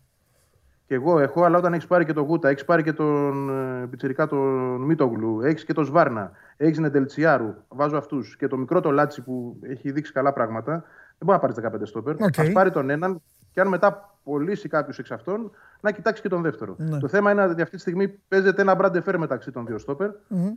Ο ένας είναι προχωρημένος αρκετά, όσο είναι και ο Στάνκοβιτ δηλαδή από την πλευρά της διοίκησης. Ο άλλος που δεν γνωρίζουμε είναι του Μιλόγεβιτς και εδώ θα αποφασίσει νομίζω ο προπονητής. Εδώ θα γίνει δηλαδή το προπονητή. Αν ο Μιλόγεβιτς μπορεί μπορέσει και όχι να πείσει τη διοίκηση, να πείσει αυτό τον παίχτη ότι η ΑΕΚ είναι η επιλογή σωστή, θεωρώ ότι θα προχωρήσει με τη δική του. Και όχι με αυτή που έχουν έτοιμη στην ΑΕΚ. Ε, από την άλλη, ε, για να συμπληρώσω αυτό που έλεγες, όντως γίνεται πολύ ε, μεθοδική και σωστή δουλειά. Υπάρχει ένας στόχος η ομάδα να μπει στην προετοιμασία της, έχοντας ολοκληρώσει το 80% τουλάχιστον των μεταγραφών της. Δηλαδή να έχει αφήσει ένα-δύο παράθυρα που πρέπει και να περιμένεις ευκαιρίες μες στο καλοκαίρι που μπορεί να προκύψουν. Mm. Ε, για παράδειγμα, μπορεί να αποφασίσει να περιμένει τον Αραούχο και αυτή η ιστορία να τραβήξει αρκετά ε, και να μην πάρει άλλον φόρ μέχρι τότε. Ε, αλλά θεωρώ ότι σε ένα πολύ σημαντικό βαθμό θα έχει τελειώσει τις μεταγραφές της. Ε, όταν θα πάει στο βασικό στάδιο προετοιμασίας, θα έχει κάνει το 80% των μεταγραφών. Ε, αυτό το είχε πετύχει μόνο μία φορά τα τελευταία χρόνια της επανόδου του στη μεγάλη, στη μεγάλη κατηγορία. Ε, το καλοκαίρι του 2017 που μετά είχε μια πολύ καλή σεζόν. Φτάσει, έφτασε στο πρωτάθλημα δηλαδή και στην καλή πορεία στην Ευρώπη. Ναι. Τότε θυμάμαι στο Κίλτσα στην Πολωνία, επί Χιμένεθ, είχαν έρθει οι 7 από τις 9 μεταγραφές της ΑΕΚ. Έγινε προετοιμασία και στο τέλος τον Αύγουστο προσθέθηκαν ο Κονέ και ο Ραούχο, που ήταν βέβαια κομβικοί, αλλά ε, η ΑΕΚ δούλεψε με ένα κορμό το καλοκαίρι. Δούλευε ένα σχέδιο και ήρθαν και οι δύο προσθήκες. Ο Αραούχο που ούτως ή άλλως έπαιζε πριν στην ΑΕΚ, άρα δεν είχε και πρόβλημα προσαρμογής. Και ο Κονέ που εντάξει, τα λιμέρια τα ήξερε κι αυτού. Ωραία. Και έχει έρθει εδώ στο Instagram ε, διάφορες ε, ερωτησούλες. Απάντησες στις περισσότερες. Να, ο φίλος εδώ λέει πόσα στόπερ θα πάρει η ΑΕΚ, το είπαμε προηγουμένως. Και πόσες λέει μεταγραφές θα κάνει, βλέπεις πόσες πιστεύεις εσύ γενικά με βασικούς και μη βασικούς; Ε, το αρχικό σχέδιο είναι να προχωρήσει με τους βασικούς της. Ναι. Δηλαδή να πάρει τουλάχιστον τους 5, θα πω εγώ, από τους 7 μέχρι να ξεκινήσει η προετοιμασία. Τερματοφύλακας, στόπερ, ε, ένας πλάγιος μπακ και ένας χαφ οπωσδήποτε. Αυτοί θα προσθεθούν ε, ό,τι και να γίνει, θεωρώ, μέχρι να ξεκινήσει η προετοιμασία. Και από εκεί και πέρα, για τον Φορ, αν δεν προκύψει κάτι το οποίο να θεωρηθεί πολύ μεγάλη ευκαιρία, θα δουλέψει την υπόθεση του Αραούχο και θα δώσει λίγο χρόνο σε αυτήν. Ο αριστερός εξτρέμ δεν είναι προτεραιότητα γιατί η ομάδα έχει λύσεις εκεί. Άρα θεωρώ ότι και εκεί η θα περιμένει ευκαιρίες και θα, θα δώσει χρόνο στη μεταγραφική σεζόν. Και από εκεί και πέρα υπάρχει και ο, ο έτερος πλάγιος μπακ, ο δεξιός μπακ για την ακρίβεια, όπου πρέπει να υπάρξουν πωλήσεις και παραχωρήσεις. Δηλαδή πρέπει να δούμε να δει τι θα κάνει με τον Μπακάκι, με τον Τατσέγκο και μετά να προχωρήσει σε λύση. Mm-hmm. Άρα ξεκινάει με τερματοφύλακα, στόπερ, κεντρικό χαφ και έναν πλάγιο μπακ τον αριστερό. Αυτές είναι οι άμεσες προσθήκες. Νομίζω ότι αυτή θα είναι και στην προετοιμασία. Και από εκεί και πέρα οι τρεις άλλες θέσεις ε, θα παιχτούν μέσα στο καλοκαίρι. Τώρα για τους δεύτερους που αναφέρθηκες, θα εξαρτηθεί σε μεγάλο βαθμό και από το ποιοι θα φύγουν. Η Άκη έχει πάρα πολύ ε, μεγάλο ρόστερ, πολύ άριθμο ρόστερ. Υπάρχουν τόσες και τόσες περιπτώσεις παικτών από τους οποίους πρέπει να μπεμπλακεί. Ο Ντέλετιτς, ο Σιμάο. Ε, είναι παίχτε που δεν υπολογίζονται. Ο Κρίστησιτ που είναι ένα ανοιχτό θέμα επίσης. Πρέπει πρώτα να φύγουν αυτοί και μετά η Άκη να δει τι προσθετικές κινήσεις θα κάνει. Ναι.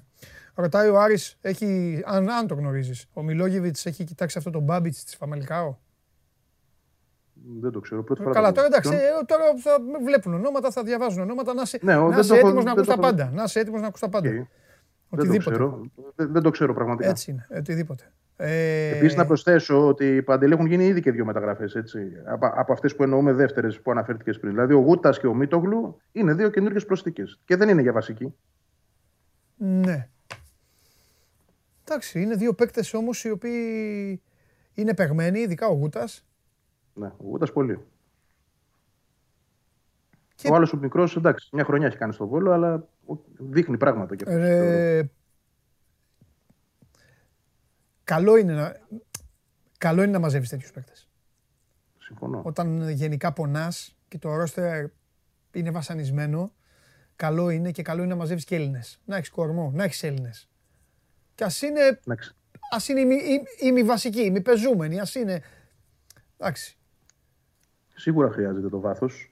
Καλό θα είναι βέβαια να έχεις ένα προπονητή να τους αξιοποιεί και να τους δουλεύει σωστά, να τους βελτιώνει και όχι να ε, μένουν στον πάγκο στην εξέδρα και να, να μην παίρνουν ποτέ συμμετοχές. Mm. Θεωρώ όμως ότι ο Μιλόγεβιτς, είναι καλή πάσα αυτή, έχει δείξει δείγματα δουλειάς στον Πανιόνιο. Δηλαδή θα σου θυμίσω ότι παίκτες όπως ο Μασούρας, που τώρα είναι βασικός στον Ολυμπιακό, mm. ήταν εκείνη τη σεζόν με τον Μιλόγεβιτς. Και εκείνη τη σεζόν είναι που έκανε τον μπαμ το δικό του, έτσι, το προσωπικό και ανέβηκε πολύ η αποδοσή του. Ο Ρισβάνης, Πολύ καλή σεζόν, στόπερ ε, με τον Πανιόνιο. Δηλαδή, εντάξει, ήταν και στόπερ ο Μιλόγεβιτς, ξέρει και τη θέση, αλλά εγώ είδα βελτίωση σε αυτά τα παιδιά. Ο Σιώπης, που αργότερα πήρε μεταγραφή στο εξωτερικό. Όλοι αυτοί τη μεγάλη σεζόν την έκαναν με τον Μιλόγεβιτ. Και η δική τους προσωπική ανέλυξη και το γεγονός ότι ξεκίνησαν να κάνουν καριέρες στο εξωτερικό ή στον Ολυμπιακό Μασούρας, ακόμα πιο σημαντική έτσι, αυτή η καριέρα, mm. έχουν από πίσω τους τη σφραγίδα του συγκεκριμένου προπονητή. Ναι. Επειδή εμφανί... Έχει μια ασφάλεια εδώ. Ναι. Επειδή όταν εμφανίζεσαι όλο στοιχείο, βγαίνουν και ωραίες σοβαρές ερωτήσεις, ηρεμεί λίγο και το σύστημα δηλαδή.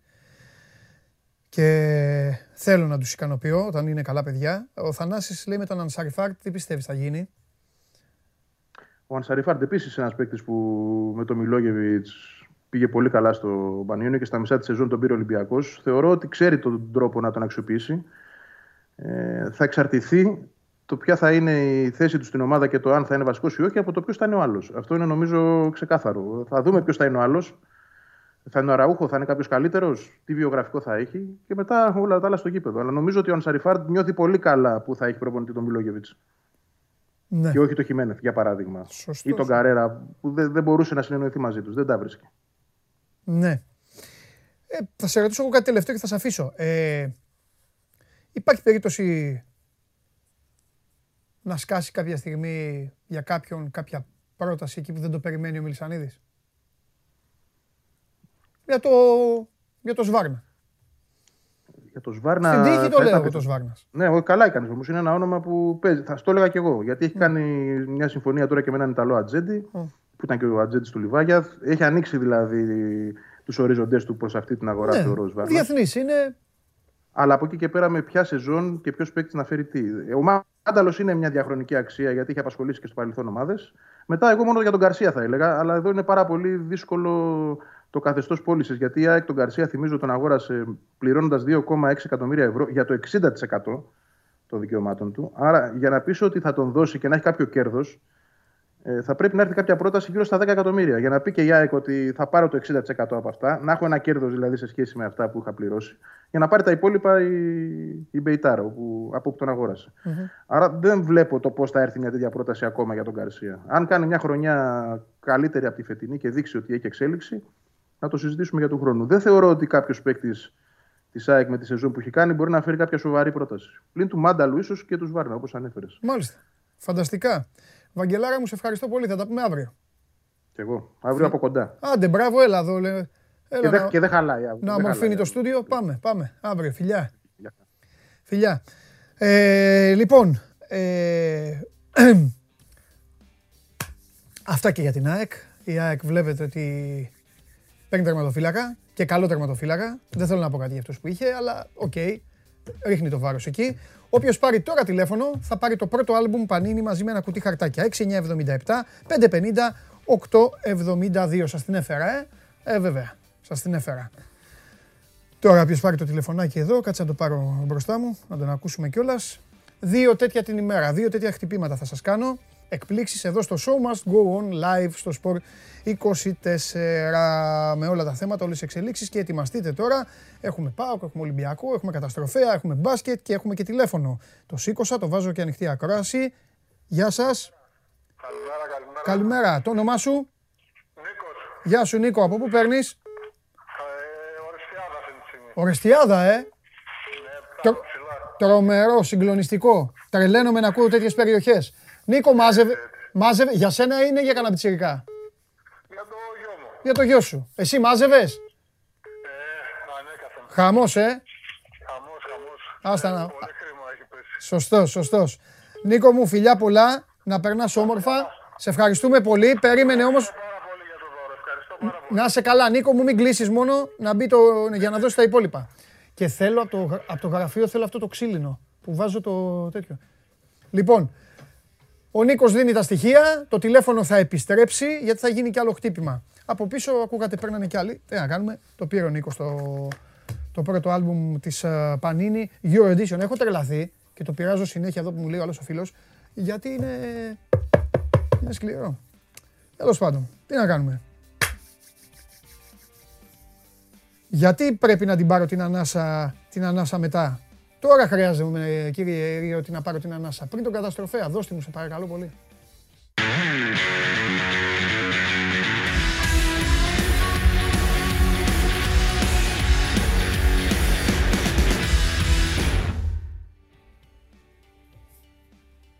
Ας ανοίξει αυτή η πόρτα. Θα του πω την περιπέτεια μου το εμβόλιο.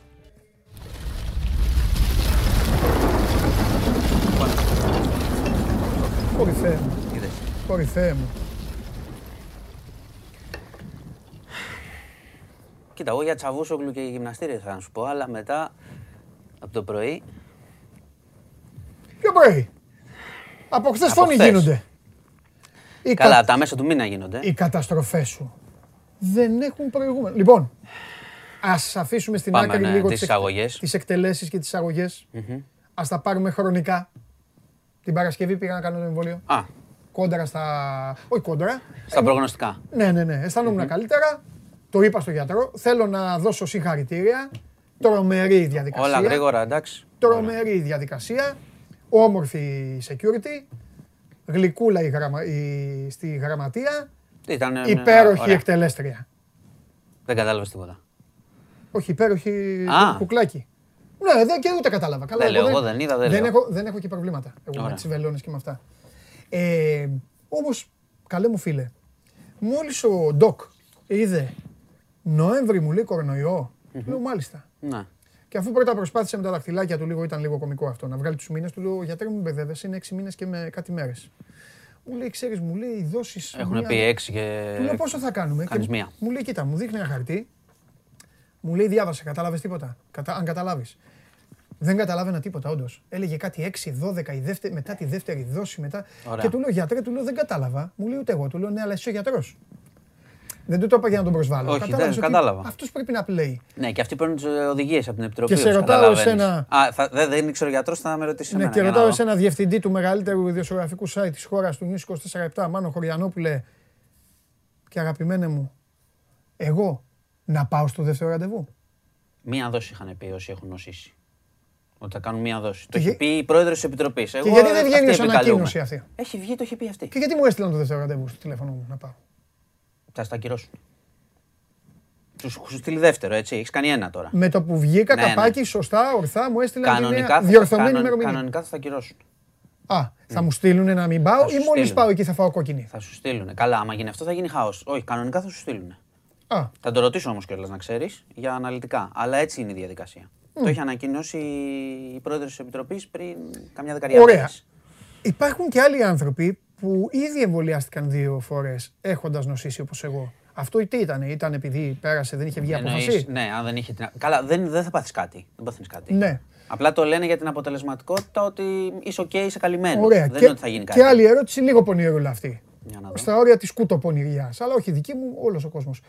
Γίνεται επειδή δεν υπάρχουν εμβόλια; Όχι, όχι. Α τα μειώσουμε, ας πάμε αυτούς που έχουν. Όχι, όχι. Α, Μα ίσα ίσα πήραμε, αν είδες την Παρασκευή ξαφνικά. Μάλιστα. Έτσι πολλά πο- νέα παιδιά θα το ξέρουν. 18 άρχισαν να λένε κλείνουμε. Johnson Johnson. Ήρθε μια καινούρια παρτίδα, Ναι, ναι, είχαν ναι. ανοίξει. Μπαίνανε και εξαφανίστηκαν. 50.000 ραντεβού σε λίγες ώρες. Το Σάββατο πρωί είχαν τελειώσει. Ναι.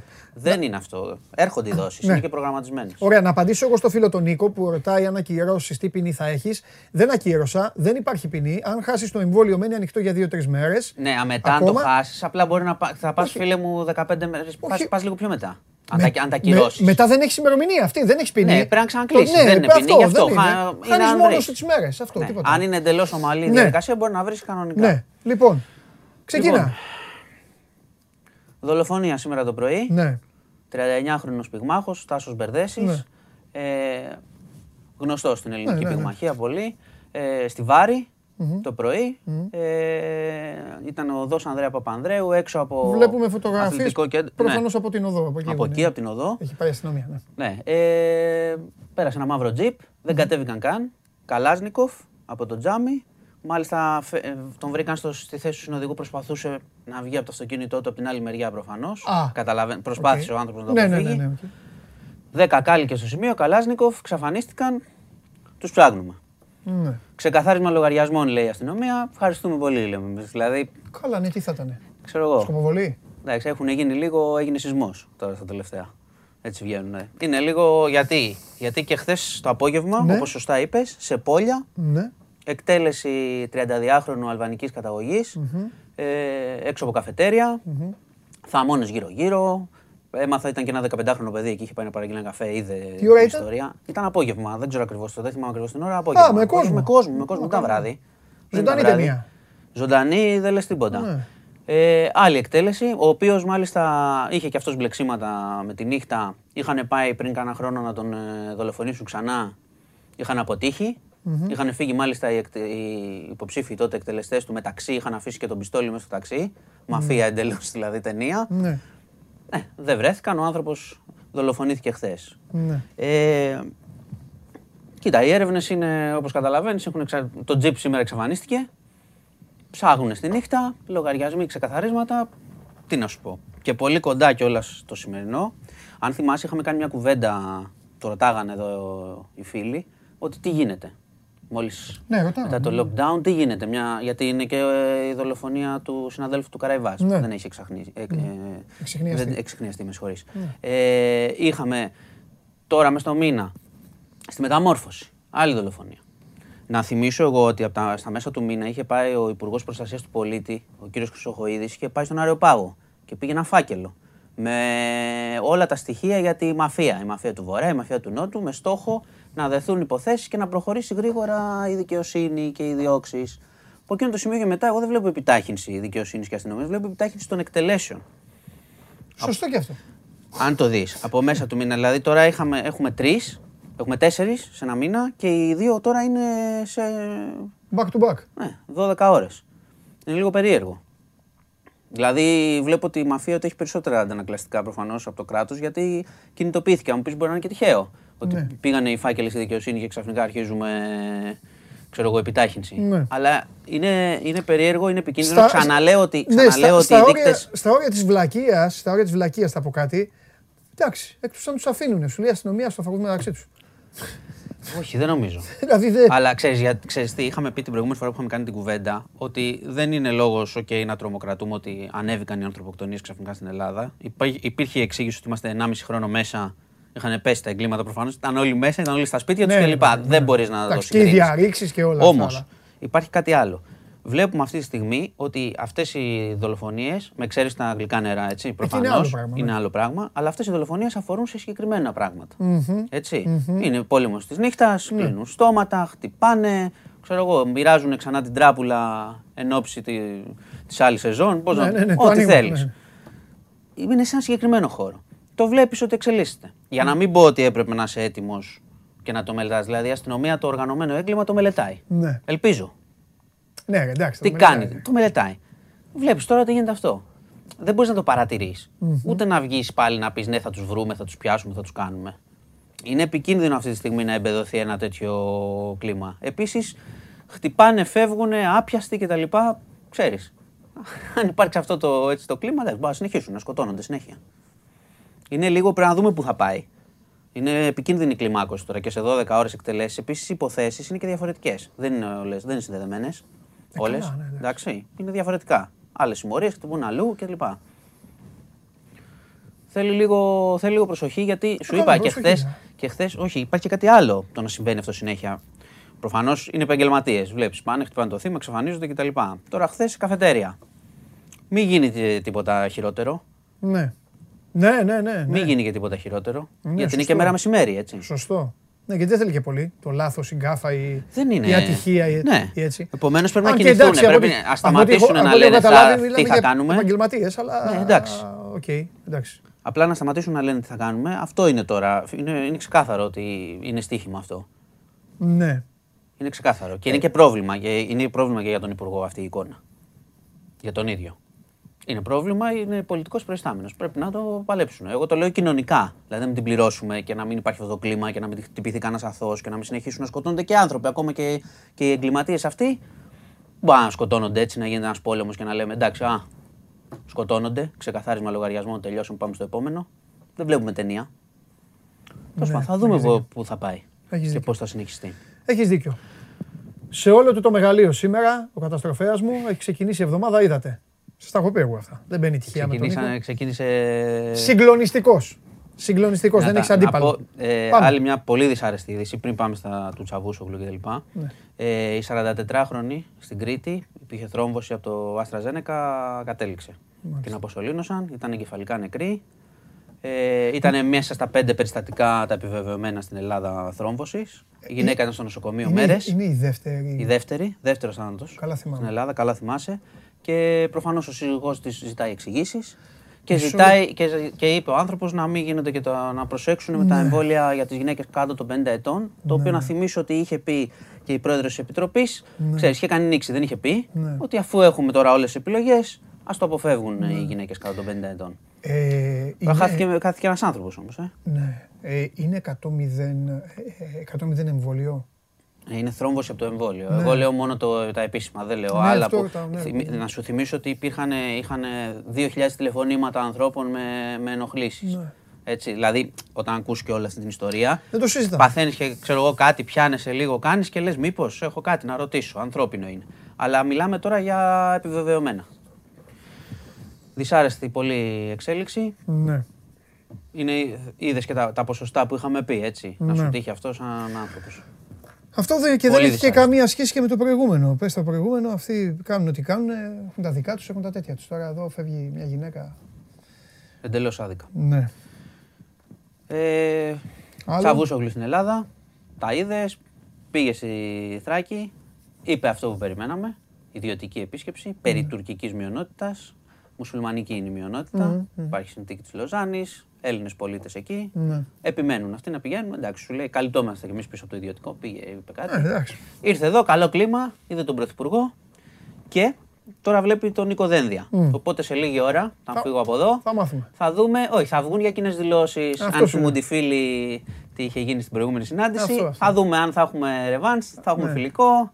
Εντάξει, το κλίμα είναι καλό τώρα. Περπάτησαν κιόλας από το Μαξίμου προς το εξωτερικό. Πόσες- Αγκαλιάστηκαν χθες. Ρε φίλε, δεν αντέχω να μην σε ρωτήσω. Πόσες πιθανότητες δίνεις; Τώρα που μιλάνε δυο τους να πούνε λοιπόν τώρα μετά που θα πούμε, θα πω εγώ αυτό, θα πω εγώ εκείνο, πες εσύ αυτό, πες εκείνο. Δεν το ξέρω. Ε, Εντάξει, το και, κα- φανταζόμαστε. και, και τα- κάθονται οι υπόλοιποι τώρα εδώ και λένε Ω, του την είπε, Ω, άκου τι είπε. Ε, εντάξει, δεν Ρε δεν παιδί γίνεται μου, ακριβώς δεν έτσι. ξέρω. Αλλά προφανώς είναι Μου άλλο, έρχεται να- άλλο, άλλο λένε μου μέσα, έρχεται άλλο να το το ρωτήσω κλίμα. αυτό. Εντάξει. Είναι ίδιο το κλίμα. Εσύ δεν το έχεις σκεφτεί ποτέ; Ε, Πάντα. Α, εντάξει. Ε, Ε, το σκέφτεσαι, δεν το σκέφτεσαι μόνο και σε τέτοια επίσημα. Μπορεί να το σκέφτεσαι ακόμα και να βλέπεις την τηλεόραση δύο πολιτικούς να πλακώνονται. Όταν κλείνουν τα, οι κάμερες, πιστεύεις ότι γίνεται το ίδιο; Δύσκολο.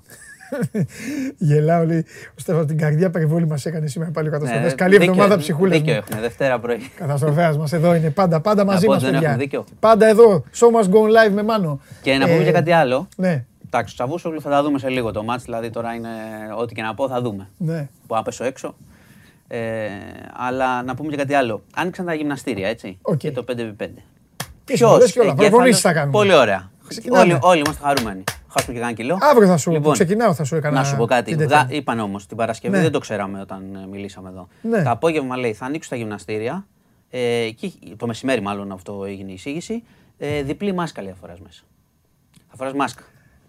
Ε, εκτός αν, κα- ποιος εκτός θα- αν κάνεις αερόβιο λέει και, δε, και Ναι. έχεις και 3-4 μέτρα απόσταση. Εγώ τα καταλαβαίνω τα μέτρα. Σου Διπλή έχω πει, μάσκα μη να υπε- φοράει ποιος, αυτό θα πρέπει να κάνει βάρη. θα- ναι, και ο, και ο εργαζόμενος και ο αθλούμενος λέει. Ρε, ο εργαζόμενος πάει στα κομμάτια. Ναι, ναι, που σου δείχνει. Κάθονται, Αυτός ναι. που το έκανε αυτό, να πω εγώ κάτι. Αυτός έχει πάει ποτέ σε ένα γυμνάστη να τρέξει. Εδώ Ναι. δεν μπορούμε να περπατήσουμε με τη μάσκα. Ε, σκάς. δεν θα σε βάλει να βάλεις μάσκα στο τρέξιμο. Εδώ δεν σα- δεν φόραγες έξω. Δεν θα πω εγώ τι θα γίνει. Κατάλαβες, δεν θα πω τι θα γίνει γιατί Εντάξει. Ναι. είναι παράλογο. Είναι παράλογο. Αυτό είναι ε, χαζό. Λέει θα φοράς μάσκα ή διπλή ή την άλλη τη μεγάλη. Ε, τι να φοράω μάσκα μέσα; Αυτός που το έκανε, δηλαδή, αν, δε, αν θεωρούν ότι είναι είναι επικίνδυνα. αυτό. Αν θεωρούν Το ότι- κάνω εικόνα, Ναι, θα. κάντο. Ε, τίποτα. Θα, ε, είχε γράψει κάποιος στο Twitter θα, θα διάσουν οι COVID από μεθ και θα πάμε με καρδιά. Λέει, άμα, άμα τρέχουμε με μάσκες. Δηλαδή, αν είναι τόσο μεγάλος κίνδυνος, στήριξε τα γυμναστήρια και μην τα ανοίγεις. Δεν θα το βάλεις τώρα μέσα, το, θα βάλεις τον, τον αθλούμενο με μάσκα. Πώς θα γίνει.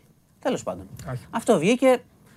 Το λέω εγώ. Εντάξει, οι Δεν φίλοι παλεύει. καταλαβαίνουν. Άμα έχουν τρέξει λίγο, Ναι, ξέρω εγώ. δεν παλεύει. Και Μα δεν δε- είναι μόνος στον καναπέ. δες στο Δεν το τρέξιμο- καταλαβαίνει. Δεν μπορείς να τρέξεις έτσι. Με τη μάσκα. Μα, μα αφού σου είπε ότι στο αερόβιο δεν θα έχεις μάσκα. ρε φίλε. Ναι, εντάξει, και θα έχεις τρία μέτρα. Δηλαδή θα Θα έχεις έχεις θα έχεις άλλα. τα βάρη, θα σκάσει. Επίσης, Εκεί, εντάξει. ανοιχτά παράθυρα και όχι κλιματισμός στα γυμναστήρια. Ναι. Εντάξει. Ναι. Μέτρα, οκ, έχουν τη λογική τους αυτά, αλλά φαντάσου ανοιχ, ε, ανοιχτά παράθυρα, ζέστη, όχι κλιματισμό, μάσκα.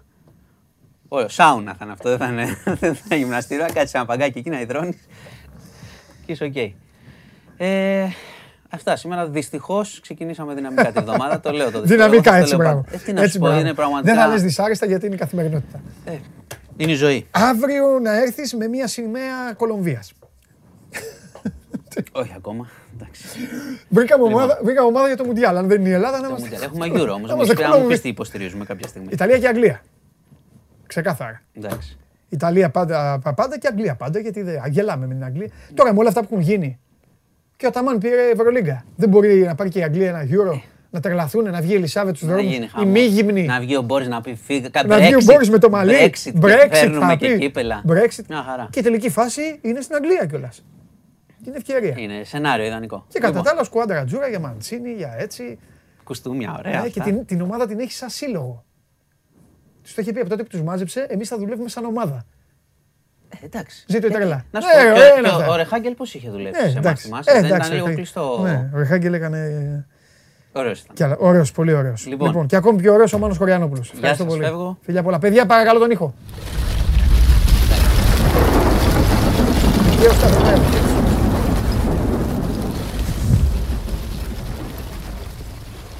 Ευχαριστώ, ευχαριστώ.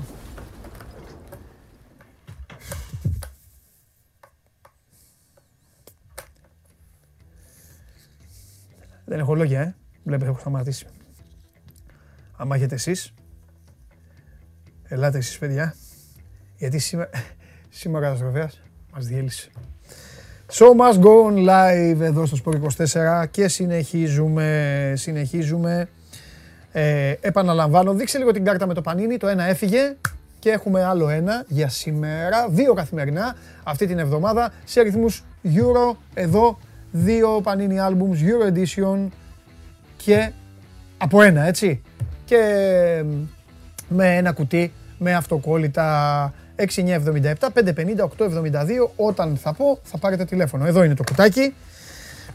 Τώρα πρέπει να βγει ο Συριώδης να μας πει και για το... Σας είπα, από το, θα σας είπα στον, α, στον πρόλογο της εκπομπής. Πανετολικός. Όσοι β- βλέπατε και την εκπομπή, ε, το είχα προβλέψει. Ποιο ομάδα ο Πανετολικός και φάνηκε και χθες. Τώρα με τρώει να ανοίξω ένα. Να ανοίξω. Θα δω τι θα μου απαντήσετε. Αν μου πείτε άνοιξε τέτοιο και θα, θα το ανοίξω. Αλλιώς δεν, ε, τέτοιο. Αλλιώς δεν ανοίγω. Λοιπόν, άνοιξε λίγο. Εγώ ο Περπερίδης. Ε, να ανοίξω ο Περπερίδης, παιδιά. Εγώ λέω, ε, εγώ λέω να μου πείτε και ο άλλος λέει να ανοίξει. Νίκο Σιριώδη θέλω. Θα μου πείτε τι θα κάνω. Δεν τρέπεστε. Μεγάλε. Μ' ακούς; Ένα, Τι δύο. γίνεται; Ένα, δύο. Ω, κάνουμε; Χαιρετώ Τι κάνουμε; το γαλανό λευκό διαλυτή. Καταστροφέας νούμερο 2. Όχι, ποτέ. Δεν θα το ξαναπείς αυτό. Τη λέξη αυτή είμαστε όλοι πολύ μικροί. Πολύ μικροί να τη χρησιμοποιούμε για τους εαυτούς μας. Ένας είναι ο καταστροφέας. Ένας. Ένας. Ήρθε εδώ, Μου έχεις πεινάξει. ήρθε εδώ, τα διέλυσε όλα, έφυγε. Έχουν πάει, βλέπουν την εκπομπή κάτω από τα κρεβάτια τους τώρα, όλοι αυτοί οι άνθρωποι. Εσύ είσαι ο γαλανόλευκος διαλυτής. Και ξεκινάω με σένα το διάλογό μας το σημερινό. Με τις... Μου έχεις πει να ξεκινάμε συγγνώμη. καταρχάς. Ναι, πάμε, Να- να λέω πάμε, μια πάμε, συγγνώμη. δες την κάμερα, δες την κάμερα. Λοιπόν, συγγνώμη για Εντάξει. ό,τι έχει πάθει η εθνική μας ομάδα. Όχι, δεν θα λες έτσι. Τα χέρια Θα- μου. Δεν θα λες έτσι, θα λες συγγνώμη. Σκέτο συγγνώμη. Σκέτο. Ωραία. Ωραία. Και ξεκινάω. Τι είναι αυτό; Ναι. UEFA Euro 2020 Tournament Edition Panini. Πανίνι. Ωραία. Είναι ένα άλμπουμ με όλες τις ομάδες. Ε, Ναι. ποια ομάδα δεν είναι μέσα; Εθνική Ελλάδας. Έγινε. Ωραία, καλά ξεκινάμε. Καλά να κάνουμε ξεκινάμε. Καλά απολογείσαι. Σωστός. Εμείς, εμείς όταν πηγαίνουμε πάμε και το παίρνουμε, Παντελή. Λοιπόν, κορυφαίος. Ε, ήταν καλύτερη ομάδα ο Πανετολικός. Δίκαια. Αυτό. Δίκαια. Ε, δηλαδή, ο Μπάμπης ο Τενές χθες προσπάθησε να ανέβει στη Super League με την καβάτζα. Ναι. Το είδα το παιχνίδι, σχεδόν όλο. Ο Πανετολικός άξιζε και έπεσε και, πο- και πολύ κλάμα. Σωστό. Άξιο ο Πανετολικός, ήταν καλύτερη ομάδα. Νομίζω δικαίω πήρε τη νίκη, έστω και στο τέλος, το 83, με το πέναλτι του Βέργου. Ψυχοβγαλτική ε, αυτή η παραμονή. Ζήτησε και συγγνώμη αμέσως μετά ο Τραϊανός ο Δέλλας ε, από τον ε, κύριο Κοστούλα για ό,τι έπαθε φέτος η ομάδα. Το γεγονός ότι έπρεπε να πάει στη διαδικασία των μπαράζ για να γλιτώσει την ε, παραμονή. Είπε κιόλας ότι μας είχαν πεθαμένους αλλά εμείς καταφέραμε να μείνουμε ζωντανοί. Ε, ο Βέργος στο 83ο λεπτό ήταν αυτός που χάρισε την ε, νίκη παραμονή στην Εξάνθη, στην, ε, στον Πανετολικό. Αμέσω μετά ο, ο Τενές είπε ότι δεν συνεχίζει στην ε, Εξάνθη για την επόμενη αγωνιστική περίοδο. Είπε ότι ήταν ε, μεγάλη του τιμή το γεγονός ότι κοουτσάρισε τη συγκεκριμένη ομάδα, τα έδωσε όλα. Ε, οπότε πλέον είναι σε αναζήτηση προπονητή για την επόμενη σεζόν στην ε, Super League 2. Ναι. Για τον Πανετολικό τέλος σε μια αποτυχημένη σεζόν. Το γεγονός ότι είναι μια ομάδα ε, χωρίς οικονομικά προβλήματα, Ανοίγω. ε, πολύ οργανωμένη, ε, δυνατή διοίκηση κλπ. Ε, το να φτάνει ε, να πρέπει να παίζει αγώνα μπαράζ για την ε, παραμονή, αυτό είναι κάτι που το οποίο θα πρέπει να προβληματίσει και γι' αυτό ζήτησε και συγγνώμη, όπως είπαμε, ο Δέλλας. Ε, το πάθημα ας γίνει μάθημα, ώστε την επόμενη χρονιά η ομάδα να έχει μια καλύτερη παρουσία. Να πούμε ότι και στα μπαράζ ήταν πάρα πολύ κακή, στα play-outs μάλλον, ήταν πάρα πολύ κακή ε, η παρουσία του Πανετολικού, γι' αυτό και έφτασε να παίζει κορώνα γράμματα την ε, παραμονή που έκανε μόνο ένα διπλό, όλη τη σεζόν, κόντρα μάλιστα σε μια διάφορη ομάδα όπως ήταν τότε ο ΠΑΣ. Ε, όλα αυτά κάποια στιγμή πληρώνονται. Ε, έστω και με αυτόν τον τρόπο όμως κατάφερε ο Πανετολικός να μείνει στην, ε, στην κατηγορία. Ε, ήταν ιδιαίτερα συγκινητικές στιγμές. Ε, εγώ δηλαδή εντυπωσιάστηκα. Ε, είδα το Δέλα που έχει στείλει μια ολόκληρη χώρα σε τελικό Euro ε, και έτσι δεν έκανε. Ξέσπασε, ε, έκλαιγε. Το βλέπετε και στις φωτογραφίες. Ε, και για τον ίδιο ήταν ε, νομίζω Παντελή πολύ μεγάλο το, Και είναι, το στοίχημα. είναι τρομε- η, πιο, η, η πιο φοβερή σκηνή μεταξύ γέλιου, αγωνίας, λες πω πω τι τραβάει, είναι εκεί που τραβάει την κλωτσιά, το βολέ στην μπάλα που τον αποβάλλει. Ναι, ναι, ναι. Πήρε κόκκινη κάρτα και εντάξει. Τέτοιο σουτ δεν έχουν ρίξει οι παίκτες του όλοι και ούτε οι αντίπαλοι της Ξάνθης. Της τράβηξε μία της μπάλας, την έστειλε η μπάλα. Η μπάλα είμαι σίγουρος ότι έφτασε στο Μεσολόγγι. Έφυγε από το Αγρίνιο 100% έχει πάει. Μια Ακόμα. ερώτηση επειδή έχεις παίξει και μπάλα. Ναι. Λένε πολλοί ότι όταν παίζεις για την παραμονή σου, το άγχος είναι μεγαλύτερο από όταν παίζεις για το πρωτάθλημα. Εννοείται. Εννοείται. Τρως, ε, τρως, ε, τρως σίδερα. Γι' αυτό και το μάτς Βαγιαδολίδα Ατλέτικο ήταν πολύ μεγάλη η τέτοια της Ατλέτικο και η τύχη της, η τύχη της ήταν ότι η Βαγιαδολίδ δεν κρινόταν η σωτηρία της μόνο από την ίδια. Ο- Αλλά ήθελε και άλλα αποτελέσματα. Αλλιώς θα ήταν πολύ δύσκολα. Ε, η αγωνία, η- ο- το καρδιοχτύπη, όλα αυτά της, ε, για να αποφύγεις τον Bloom είναι πολύ, πολύ. Σε, σε οδηγούν Ναι, σε άλλες καταλαβαίνω. διαφορετικά. Ξέρεις γιατί; Γιατί στο άλλο έχεις, έχεις λαχτάρα να έρθει η χαρά. Καταλαβες; Ενώ Αυτό, στο, αυτό, άλλο, αυτό. στο άλλο παλεύεις, παλεύεις για να μην έρθει ο θάνατος. Για επιβίωση. Για, Για- την επιβίωση. είναι- Όταν βάλει την επιβίωση είναι πολύ μεγαλύτερο από τη χαρά. Έχει απόλυτο δίκιο. Τέλος πάντων. Κανένα άλλο θέμα έχουμε φίλε; Ξεκίνησε εθνική ομάδα. Α, ξεκίνησε έλα, ναι. σήμερα. Διέλυσέ την, ναι. μαζεύονται. Μάλιστα. Ναι. Απόγευμα η πρώτη προπόνηση 6.30 ώρα. Α, ωραία. Πετάνε αύριο το πρωί για Βέλγιο. Μμμ. Φιλικό θυμίζουμε την Πέμπτη με τους Βέλγους. Μμ. ε, 10 παρατέταρτο. Και μετά την Κυριακή 8 η ώρα το βράδυ με την ε, Νορβηγία το δεύτερο φιλικό. Δυνατά φιλικά και τα δύο. τα πούμε, πουλάκι μου, Μετά θα τα έχουμε πούμε. Κόσοβο, Σουηδία. Ναι. Θα τα πούμε. Από εκεί και πέρα, ναι. Γιατί ελπίζω, Ε, ελπίζω να, μην, να μην έχεις στόχο να είσαι απλά ο προθερμαντήρας, ο σάκος του box, για να, να, να δείξεις και κάτι. Ανταγωνιστικό, να δείξεις κάτι. Γιατί η αλήθεια είναι ότι στα παιχνίδια τώρα τα δύο που δώσαμε με Ισπανία και Γεωργία δεν δείξαμε και κάτι ιδιαίτερο. Ιδιαίτερα με, τους, ε, με τη Γεωργία. Μμμ. Εκεί που θα έπρεπε. Μάλιστα. Λοιπόν, ε, από εκεί και πέρα, να πούμε για Πανιόνιο, ε, που γιατί διαφέρει πολλούς, ε, έχουμε και Πανιόνιους. Μμμ. Λοιπόν, ε, γάμα εθνική παίζει ο Πανιόνιος, ε, νίκησε το Φωστήρα 2-0. Είναι πρώτος στον έκτο όμιλο του, του ομίλου του. στην- Φωστήρα- στον έκτο όμιλο στη γάμα. Φωστήρα ή Ολυμπιακό Β. Ναι, Σύμφωνα με Γεωργακόπουλο. Ναι, για πάμε. σωστό. Θα μας τα πεις σε Σωστό. λίγο. 2-0. Ναι. Πρώτος ο Πανιόνιος θα παλέψει στα play-offs ε, ανόδου. Ε, θυμίζουμε είναι στη ΓΑΜΑ Εθνική, έχει ξεκινήσει σε αυτό το διπορικό πλέον από τις χαμηλές κατηγορίες. Πλήρωσε και ο Πανιόνιος τις αμαρτίες, ε, τις οικονομικές, τις διοικητικές και όλα τα προβλήματα. Να αναγεννηθεί σιγά σιγά πάλι το, η ομάδα από τις ε, στάχτες της. Από εκεί και πέρα, ε, ο Αστέρας Τρίπολης θα έχουμε κάποια πραγματάκια μέσα στην ε, εβδομάδα. Θέλει να πάρει δύο επιθετικούς μέσα στην εβδομάδα, λογικά θα κλείσει τον έναν. Θέλει στόπερ, θέλει δεξί εξτρέμ. Αυτοί μέσα στην εβδομάδα λογικά θα κλείσουν και θα πάρει κι άλλο ένα επιθετικό και ένα δεκάρι. Αυτό έτσι λέει το, το ρεπορτάζ του, των Αρκάδων που έχουν κάνει έτσι αρκετές ανανεώσεις. Ενώ όσον αφορά στον ε, Όφη, το, το Σάββατο έχει ανακοινώσει ότι πέντε ποδοσφαιριστές αποχωρούν ε, από την ομάδα. Σακόρ, Σολής, Βάζ Σουρνάκης και ο Μίγκος. Τέλεια. Αυτά. Ε, έβαλα τα γέλια κάποια στιγμή. Έχει σ- εκπληκτικό, εκπληκτικό το μήνυμα του Θοδωρή. Μόλις είπες εσύ για καταστροφέα και σου λέω μην ξαναπείς το όνομα έτσι. Μην, μην ε, αποκαλείς τον εαυτό σου έτσι. Λέει, δεν φτάνει που έχει κάνει την εθνική σαν ομάδα 8x8, θέλει να λέγεται και καταστροφέας. Άκου τώρα το καλύτερο. Έλα να μαζευόμαστε, μην έρθει αύριο χωριανός τραβωμένος και ξεκινήσει η επιστράτευση. Φιλιά Νίκο. Σωστός. Φιλιά Γεια, Νίκο. γεια. Φιλιά. Αυτός ήταν ο Νίκος Ιριώδης για τα νέα των, ε, των υπολείπων και ό,τι υπάρχει και ό,τι δεν υπάρχει και για την εθνική μας ομάδα. Αφού θέλατε να ανοίξω, άνοιξα. Πρώτο χαρτάκι, Βερτόχεν με Ντεμπρόινε. Στην κάμερα 1. Την έχετε, την έχετε. Κάτσε, θα το... Άσε ρε, θα το παίξω εγώ, θα το πάω εγώ. Βερτόχεν και Ντεμπρόινε. Χροσόφσκι, ο Σλοβάκος. Οκ. Ξανά Χροσόφσκι, αυτή τη φορά μαζί με Κούτσκα. Ο Γκλικ, ο Πολωνός. Κάθε μέρα σας δείχνω τέτοιους τώρα. Και φυσικά το παλικάρι που διαπρέπει στην Πρέμιερ, ο Τσάγκλαρ Σουγιουντσού. Με τρομερό μαλλί. Εντάξει, μην το κοροϊδεύουμε και πολύ γιατί το είχαμε αυτό το μαλλί, οπότε μην κοροϊδεύεις. Κάτι που το έχεις και όχι μια φορά στη ζωή σου. Πολλές. Πάει και ο Συριώδης. Λοιπόν, σταματήστε να κράζετε Γεωργακόπουλο. Θα σας πω κάτι πριν μπει.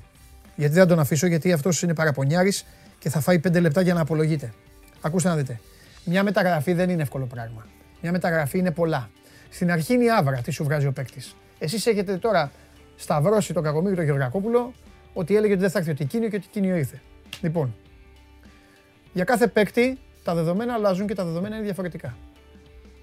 Υπάρχουν διαπραγματεύσεις, υπάρχουν πάνω, υπάρχουν κάτω, υπάρχουν παραπέρα, υπάρχουν παραδόθε, παραδεκεί, παραδό. Α, Εντάξει. Ο Ολυμπιακός τον έφερε τον Τικίνιο και τώρα που θα μπει ο Γεωργακόπουλος στο στούντιο θα συζητήσουμε και για τη συνέχεια της μεταγραφής αυτής. Οκ. Και για το τι άλλο μπορεί να συνεχίσει να κάνει ο Ολυμπιακός. Όχι μόνο για... Όπα, άνοιξα λάθος τέτοιο, γιατί θέλω να πάω στο Instagram, σε εσάς για να δω τι θα έχετε στείλει τώρα, για να το συζητήσουμε και με το Σταύρο. Εντάξει. Ε, όχι ε, τι θα κάνει ο Ολυμπιακός και αν θα μείνει με το συγκεκριμένο ποδοσφαιριστή και ποιους άλλους θα πάρει, αλλά και ποιοι από τους ποδοσφαιριστές του είναι αυτή τη στιγμή στο στόχαστρο ξένων ομάδων. Πάμε Ολυμπιακό.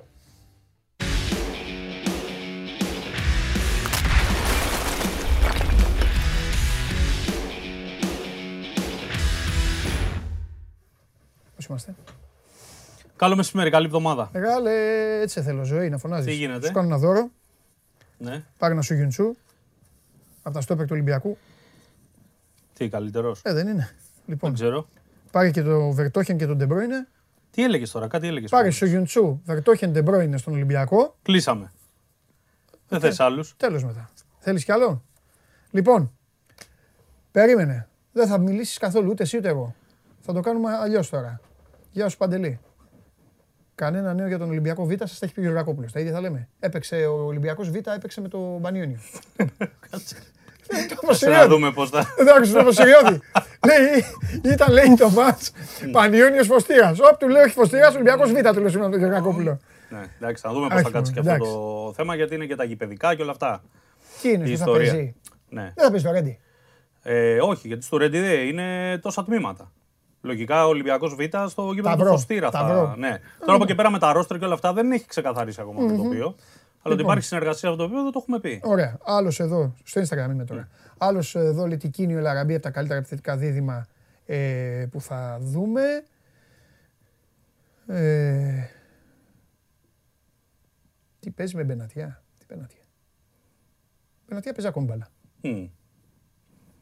Παίζει ο γίγαντας, ε. Τι έχει πέσει κράξιμο, τι έλεγες; Όχι μου, ε, πλά, Εντάξει. πλάκα. Τι έγινε το εκείνο και τέτοια. Ε, Εντάξει. Ο οποίο είναι έξω από το χώρο, λέει πολλά. ο- Τα είπαμε. Θα σταματήσεις; Ε, Δεν είπα τίποτα. Σταμάτα. Μου στείλει εδώ Σταμάτα, ένα- μην, μην κατεβάσει τον καταστροφέα πάλι κάτω. Λοιπόν. Πάμε. Τι, περιμένω τόση ώρα να πεις, δεν είπες τίποτα.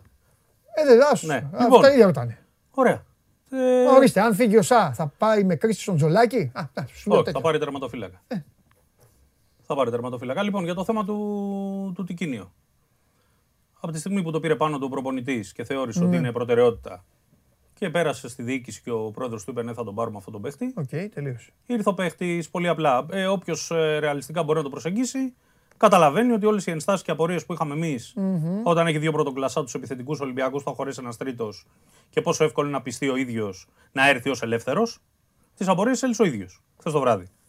Που είπε, με πήρε τηλέφωνο ο Μαρτίνς και από τη στιγμή που με πήρε τηλέφωνο ο Μαρτίνς, τελείωσε το θέμα. Την πήρε πάνω τη μεταγραφή ο, ο προπονητής. Είχαμε πει ότι κάτι ανάλογο έχει κάνει και με το Σεμέδο. Αυτό που θέλω να πω εγώ είναι ότι απλά δεν ήταν μια μεταγραφή προτεραιότητας για τον Ολυμπιακό. Είναι μια μεταγραφή πρεβατική για τον Ολυμπιακό. Όποιος και, όπως και αν θέλει να το δει κανείς, όταν έχεις δύο πολύ καλούς επιθετικούς και παίρνεις ένα τρίτο. Και είναι μια μεταγραφή που δείχνει και πράγματα. Δηλαδή, όταν ξεκινάς σε μια θέση που δεν καίγεσαι, έχεις δύο καλούς παίχτες, ψάχνεις ένα τρίτο. Και ξεκινάς έτσι, με μια μεταγραφή που φτάνει πάνω από ένα εκατομμύριο πάγιο, α, περιμένεις και ανάλογη συνέχεια στις θέσεις που έχεις ανάγκη. Και νομίζω ότι ο επόμενος θα είναι ο εξτρέμ. Τουλάχιστον ο ένας εξτρέμ. Και ο μοναδικός ίσως. Ε, ή όχι. Ε, δεν αποκλείεται να είναι ένας ή δύο, δεν το ξέρουμε αυτό ακόμη. Πάντως είναι πολύ νωρίς. Σίγουρα, Σας τη χαλάω τώρα λονών. ναι, είναι νωρίς. Νωρίς είναι. Σέντρα έκανε ο Ολυμπιακός και στις μεταγραφές. Η πρώτη ομάδα που ενισχύεται με ένα βαρύ όνομα, με τόσα λεφτά, έστω και αν ήταν ελεύθερος, είναι ο Ολυμπιακός. Ναι. Δηλαδή η ομάδα ουσιαστικά που έχει το πιο γεμάτο ρόστερ αυτή τη στιγμή, Προσπαθώ να σκεφτώ τώρα. Ναι, ναι, δεν έχει κάνει άλλο μεταγραφή. ναι δεν έχει. Μόνο. Εντάξει, βέβαια και ο Ολυμπιακός ήταν και ο μόνος από, αυτό- από όλους που είχε και προπονητή. Ναι. Σωστό. Πολύ σωστό. Και τον Πασαλίδη που πήρε ο Όφη από τον Αστέρα Τρίπολης. Απλά εκεί έγινε μεταγραφή, δεν είναι ελεύθερος Ναι. ναι. Λοιπόν, ε, νομίζω λοιπόν ότι το επόμενο βήμα θα είναι ο Εκστρέμ και επίσης να πω ότι από τη στιγμή που ο προπονητής επέμεινε, πήρε πάνω του, έφερε τον Τικίνιο και έπεισε την ε, διοίκηση ότι είναι μια μεταγραφή χρήσιμη, θεωρώ δεδομένο ότι θα βλέπουμε σε πολλά παιχνίδια δύο επιθετικούς από τους τρεις. Το πώς θα τους βλέπουμε. Τώρα θα είναι ο ένας στο κεφάλι και ο άλλος λίγο δίπλα. Θα είναι και οι δυο μαζί. Αλλιώς δεν υπήρχε λόγος να έρθει το κίνημα. Ναι. Εδώ πάλι εγώ δουλεύει, το συνεχίζω δουλεύει. να την έχω την ένσταση. Δεν Σα- μπορεί να έχεις Στο δεν υπήρχε τρία λόγος να τόσο έρθει. ακριβά συμβόλαια και τα δύο να είναι στον πάγκο ρε Παντελή. Είναι πολύ απλό. Σταύρο μου όμως ο ένας είναι 35 Ναι, και, και δεν ξέρεις ποτέ. ναι εντάξει. Δολοφόνος δεν το συζητάμε, μην λέμε τα ίδια. Και ο άλλος, οκ, Ναι. αυτό. Οκ. Εντάξει, είναι μέσα σε 20 γκολ. Μπαίνει- άλλος, ναι, 21 ναι, γκολ. ναι, ναι, αλλά ok. ok. Εγώ άμα σου έλεγα εσένα θα ξεκινάει σε όλα τα ματς ο Χασάν βασικός, θα σου έλεγα ό,τι θα μου λέγες. Καταλαβαίνεις. Όχι, δεν το πιστεύω. Ε, γι' αυτό σου λέω. Ναι. Θες λοιπόν να έχεις έναν παίκτη που θα κοιμηθείς ήσυχος. Στο... Κάτσε να μην πω γιατί δεν- αυτά τα, τα πιστεύω πολύ. Στο, στο κόψιμο που θα πάθει ο Λαραμπή. Θα πάθει κόψιμο. Θα πάθει γαστρεντερίτιδα. Δεν θα παίζει. Καλή ώρα. Ναι, καλή ώρα. θα πάθει γαστρεντερίτιδα, ρε φίλε. Και θα, έχει να, θα έχεις να παίξεις στο ΟΑΚΑ. Σου λέω εγώ. Δεν θα κοιμάσαι ήσυχος. Ενώ τώρα με την κίνιο θα κοιμάσαι ήσυχος. Ναι, τώρα ότι Πολύ έχεις- σωστή μεταγραφή. Για μένα. Δηλαδή, εγώ δεν έχω του- ούτε τις, τις ενστάσεις. Ούτε τις δικές σου. Εσύ, ε, δεν είσαι μόνος. Είναι και άλλοι, ρε παιδί μου, σκέφτονται έτσι. Δεν έχω. Σωστή μεταγραφή. Και πρέπει, να- απλά πρέπει να κάνει και αλλού τέτοια μεταγραφή. Ναι. Πίσω. Τέτοια μεταγραφή πρέπει να κάνει. Τικίνιο και στα στόπερ. Η γη να έρθει ανάποδα. Για να μιλάμε για ομάδα. Κανονικά. Ναι, Να για μένα πάει, βέβαια το Champions πιο... League και αυτά. Η άμεση προτεραιότητα είναι ο Extreme.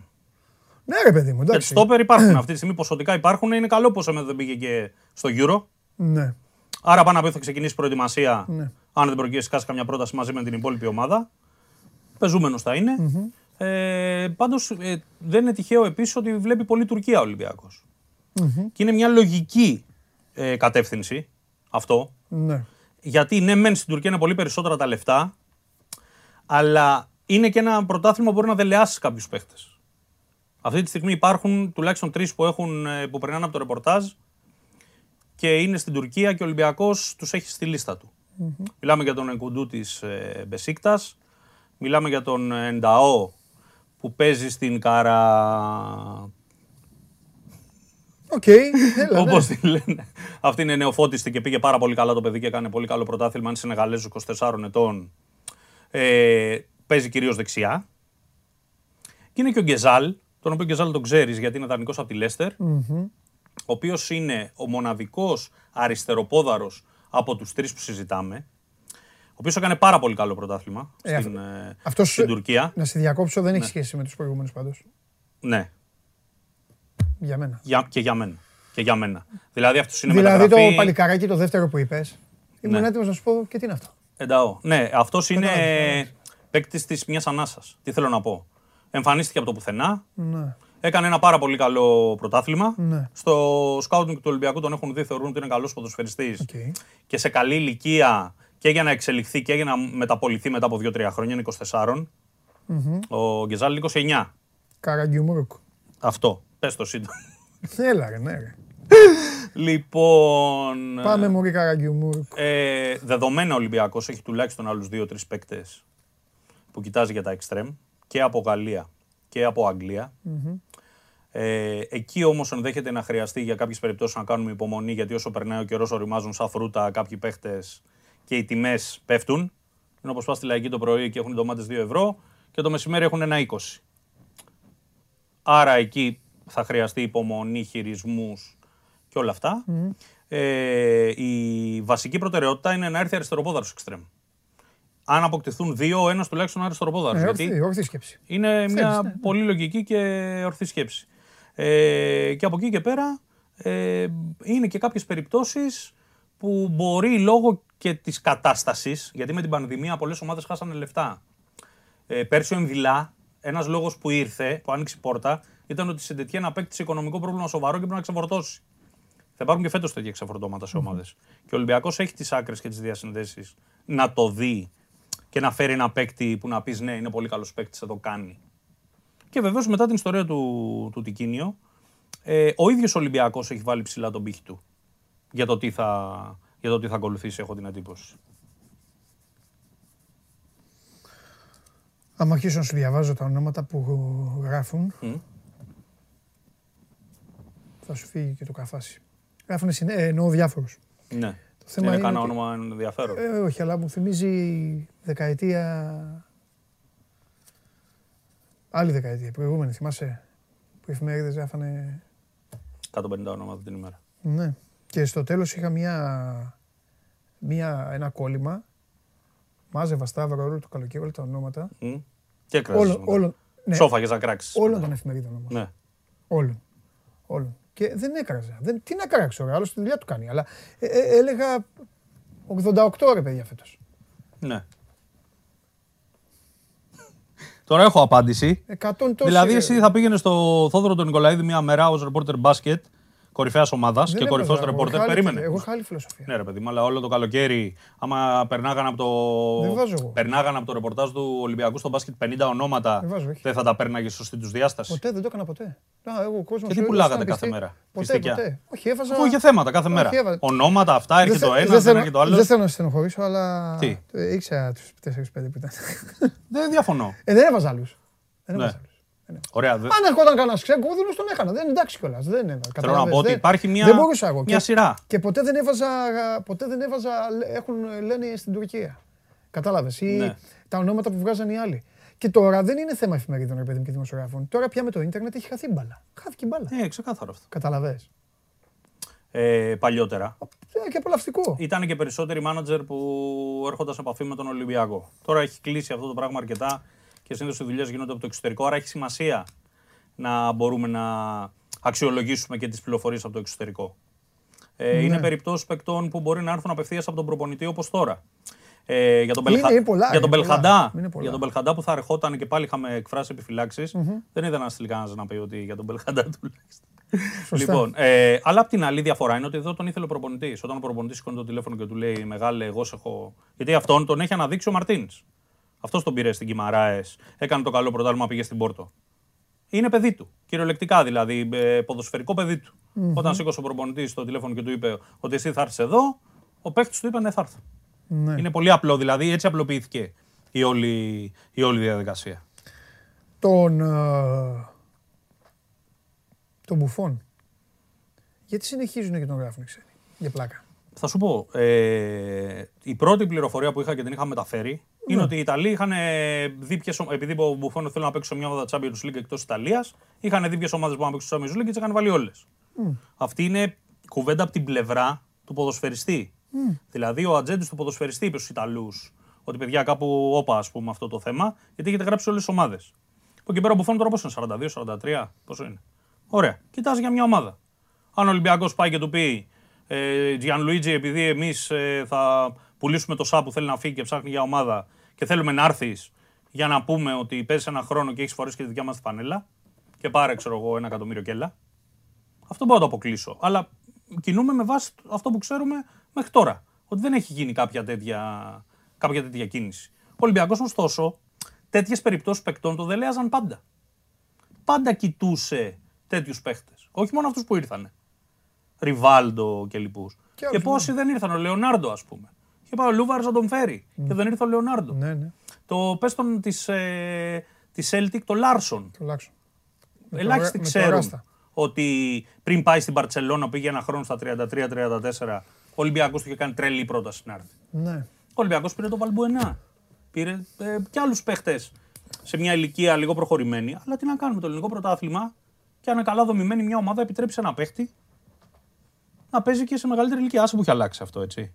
Δηλαδή το- παλιά δεν άκουγες παίχτη 36-37 και να παίζει. Τώρα 36-37 παίζουν για πλάκα. Ε, εντάξει, είναι η εποχή. Είχε ήταν μόνο Ζανέτη, ας πούμε, Ναι. mm. 40.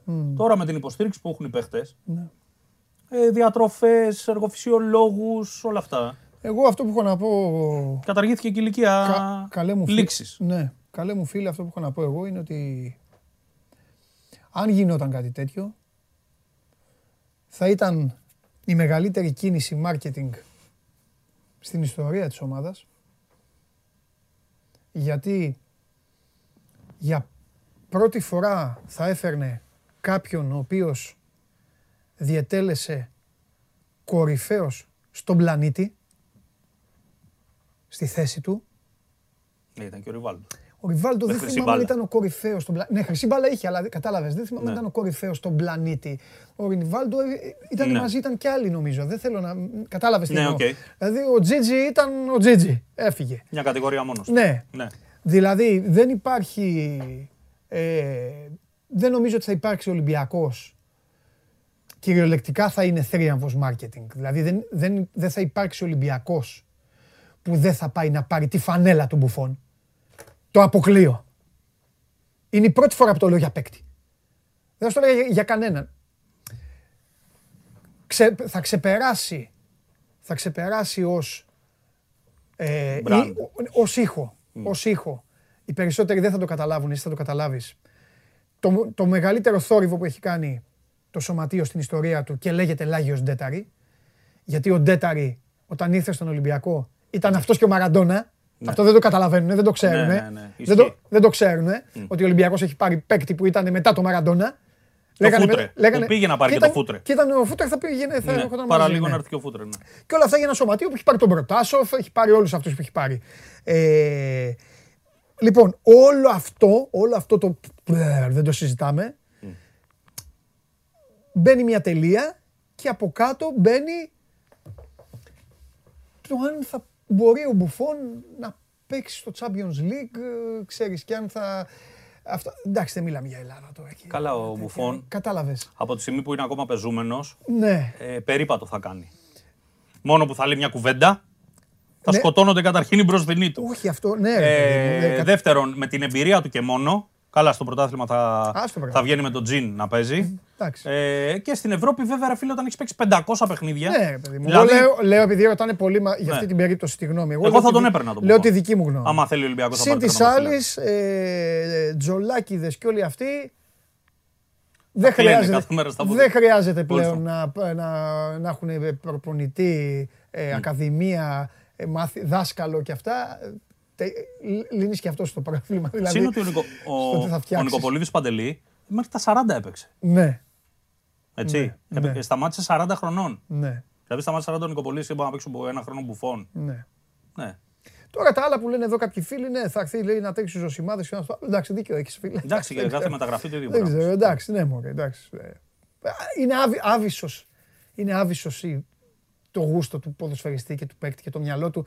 Πραγματικά δηλαδή από την άποψη που ο Τζίτζι εμένα με χάλασε πάρα πολύ όταν δεν σταμάτησε στη Juventus.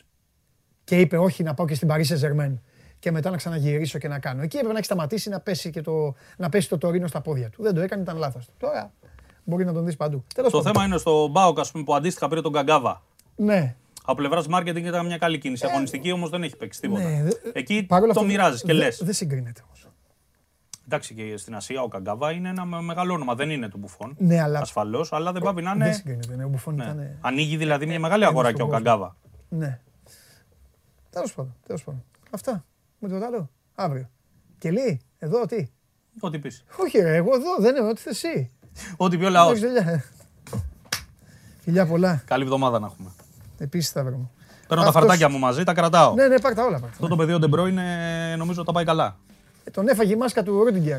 Την έφαγε καλά. Είδες, ένα τρακάρισμα, ένα, ε, μια κούπα. Όχι ότι δηλαδή, αν δεν είχε χτυπήσει δεν ξέρουμε αν θα το έπαιρνε, αλλά τέλος πάντων.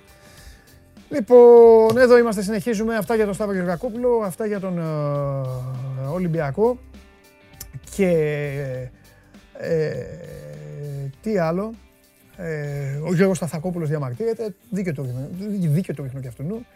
Λέει ότι αντί να ασχολούνται με back, extreme, λένε για μπουφόν και αυτά. Εντάξει, μωρέ, όλα μέσα στο παιχνίδι είναι. Όλα, ωραίο είναι το ποδόσφαιρο. Αν τα έχει όλα.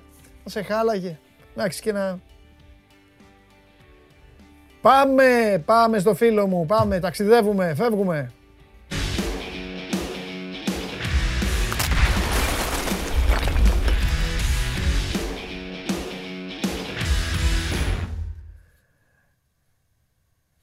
Δεν παίζεστε πάντως. Το θάψιμο που καταφέρνετε να ρίξετε και στον μπουφόν είναι συγκλονιστικό. Μεγάλε, τι γίνεται; Καλά. Άκουγα τη συζήτησή σου με τον Σταύρο. Ναι, Φίλε, έφερε ο Πάουκ τον Μπερμπάτοφ και ο Τούντορ δεν τον έβαζε να παίζει. και Μπερμπάτο. Γιατί έπρεπε να παίζει εκτός περιοχής, ρε φίλε. Σωστό, δηλαδή, ρε απίστευτα φίλε. πράγματα Εντάξει, συμβαίνουν. έτσι είναι η μπάλα. This is football, που λένε και οι φίλοι μας. This is football. Ναι. Ντύθηκε Chelsea σήμερα, ε, και έφες. Για να τιμήσεις το είπα τις από πρωταθλήτριες την της Ευρώπης. Σου το είπα από την Παρασκευή τι θα γίνει. Μία το Γκάλοπ, μία ο, ο Χωριανόπουλος, μία ο Γουλής, να το, έγινε. Ε, βέβαια. Εύκολα. Εύκολα κιόλας. Συμφωνώ.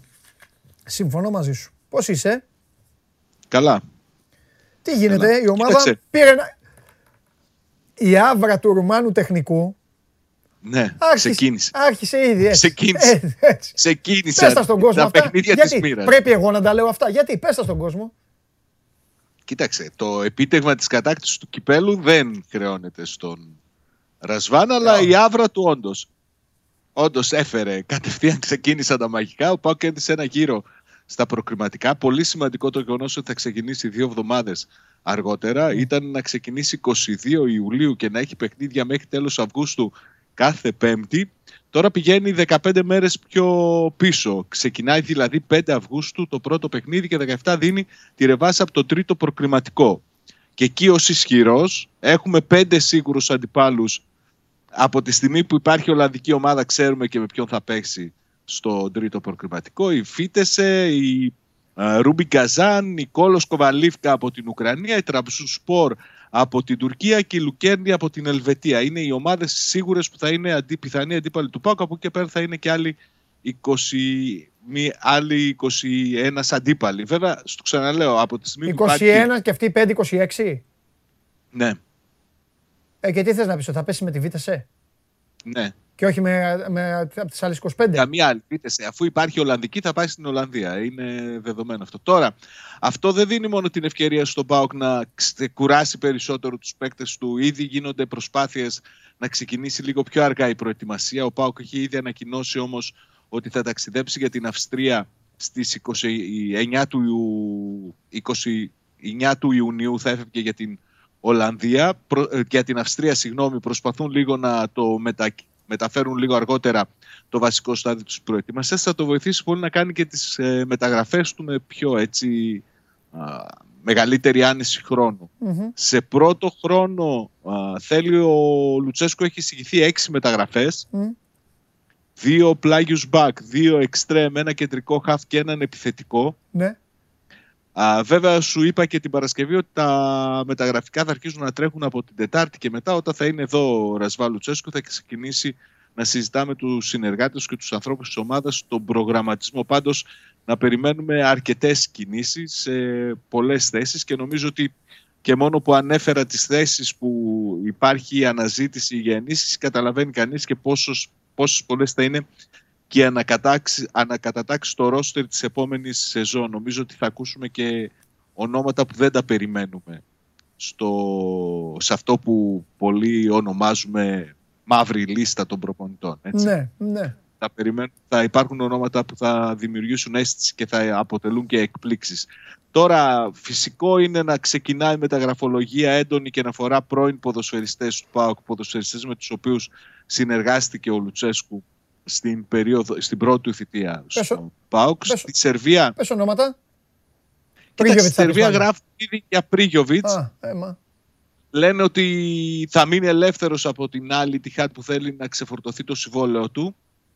Ε, Ναι. λένε όμως ότι αυτό μπορεί να βοηθάει τον Ερυθρό Αστέρα, αλλά υπάρχει και ο ΠΑΟΚ που μπορεί να καταστρέψει τα σχέδια του Ερυθρού Αστέρα για να φέρει στο Βελιγράδι τον Πρίγιοβιτς. Ε, Εικάζουν ότι ο ΠΑΟΚ θα κάνει κίνηση, δεν είναι σίγουρο. Και γιατί το συμβόλαιο που θα πρέπει να προσφέρει στο Πρίγιοβιτς θα πρέπει να είναι πολύ μεγαλύτερο από αυτά που ήδη υπάρχουν Μμμ, στο, στην ομάδα. μμμ. Ο Πρίγιοβιτς από τα 5,5 πόσο θα κατέβει; Δεν θέλει 1,5. Και λίγα λέω. Καλά, εντάξει, να σου πω κάτι.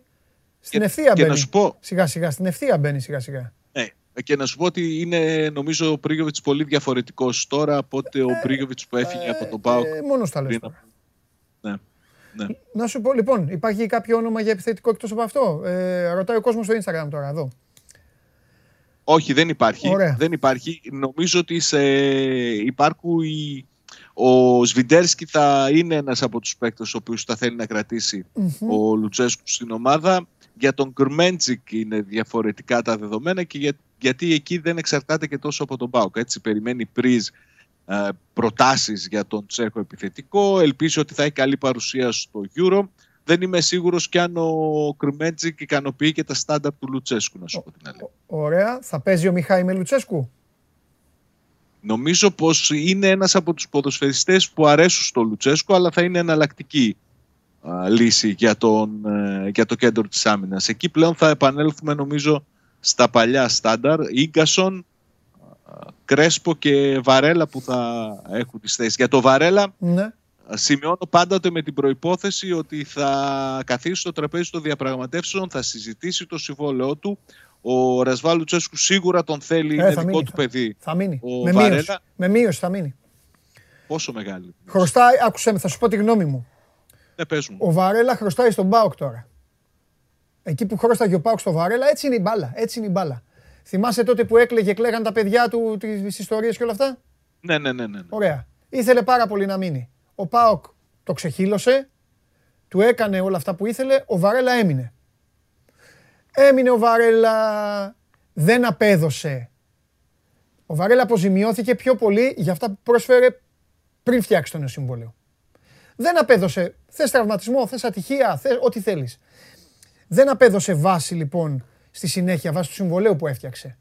Τώρα λοιπόν που είναι να συζητήσει ένα άλλο συμβόλαιο και με έναν προπονητή που τον αγαπάει και τον θέλει, τώρα θα πρέπει να είναι αυτός που θα κάνει τα πίσω βήματα. ναι.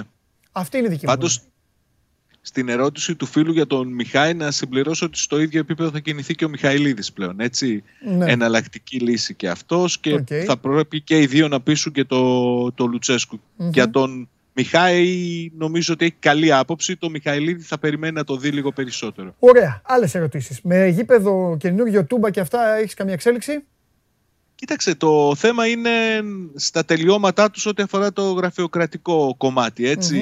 Από τον ΠΑΟΚ περιμένουν τον Οκτώβριο να είναι στα πρόθυρα για να προκύψει και προεδρικό διάταγμα. Εφόσον προκύψει προεδρικό διάταγμα μετά το Συμβούλιο της Επικρατείας, έχεις στα χέρια σου τα εχέγγυα για να προχωρήσεις και στην α, κατασκευή του νέου γηπέδου, να πάρεις δηλαδή τις άδειες. Νομίζω Ναι. ότι θα παίξει σημαντικό ρόλο αν θα μετακομίσει στο Καφτατζόγλιο από την επόμενη σεζόν ο ΠΑΟΚ, κάτι που είναι ακόμη σε κρεμότητα. Γίνονται επαφές και συζητήσεις. Φαίνεται να έχει βρεθεί κοινός τόπο σε σχέση με αυτά που θέλει ο ΠΑΟΚ, δηλαδή να βάλει χρήματα στο Καφτατζόγλιο για να το κάνει ευρωπαϊκό γήπεδο, αλλά αυτά να ε, μειωθούν από τα ενίκια, να συνυπολογιστούν στα ενίκια που θα πρέπει να πληρώνει.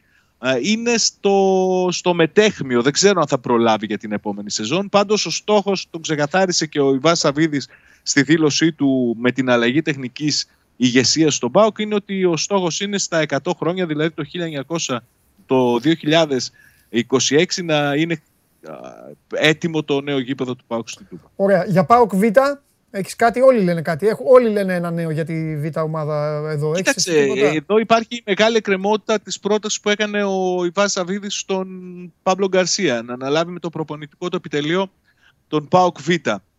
Με τους νεαρούς ποδοσφαιριστές το να δημιουργηθεί μια δεύτερη ομάδα ήταν ε, πολύ καιρό αίτημα του ΠΑΟΚ και το προωθούσε. Νομίζω ότι θα τον ωφελήσει πάρα πολύ και θα κάνουν και βήματα γρήγορα προκειμένου να στελεχώσουν αυτή την ομάδα. Είναι σε κρεμότητα η απάντηση του Γκαρσία. Δεν θα επέκλεια εντελώς το ενδεχόμενο να τη δεχτεί τελικά. Α. Ναι. Εντάξει, έχει λογική αυτό που λες. Γιατί και τι θα κάνει;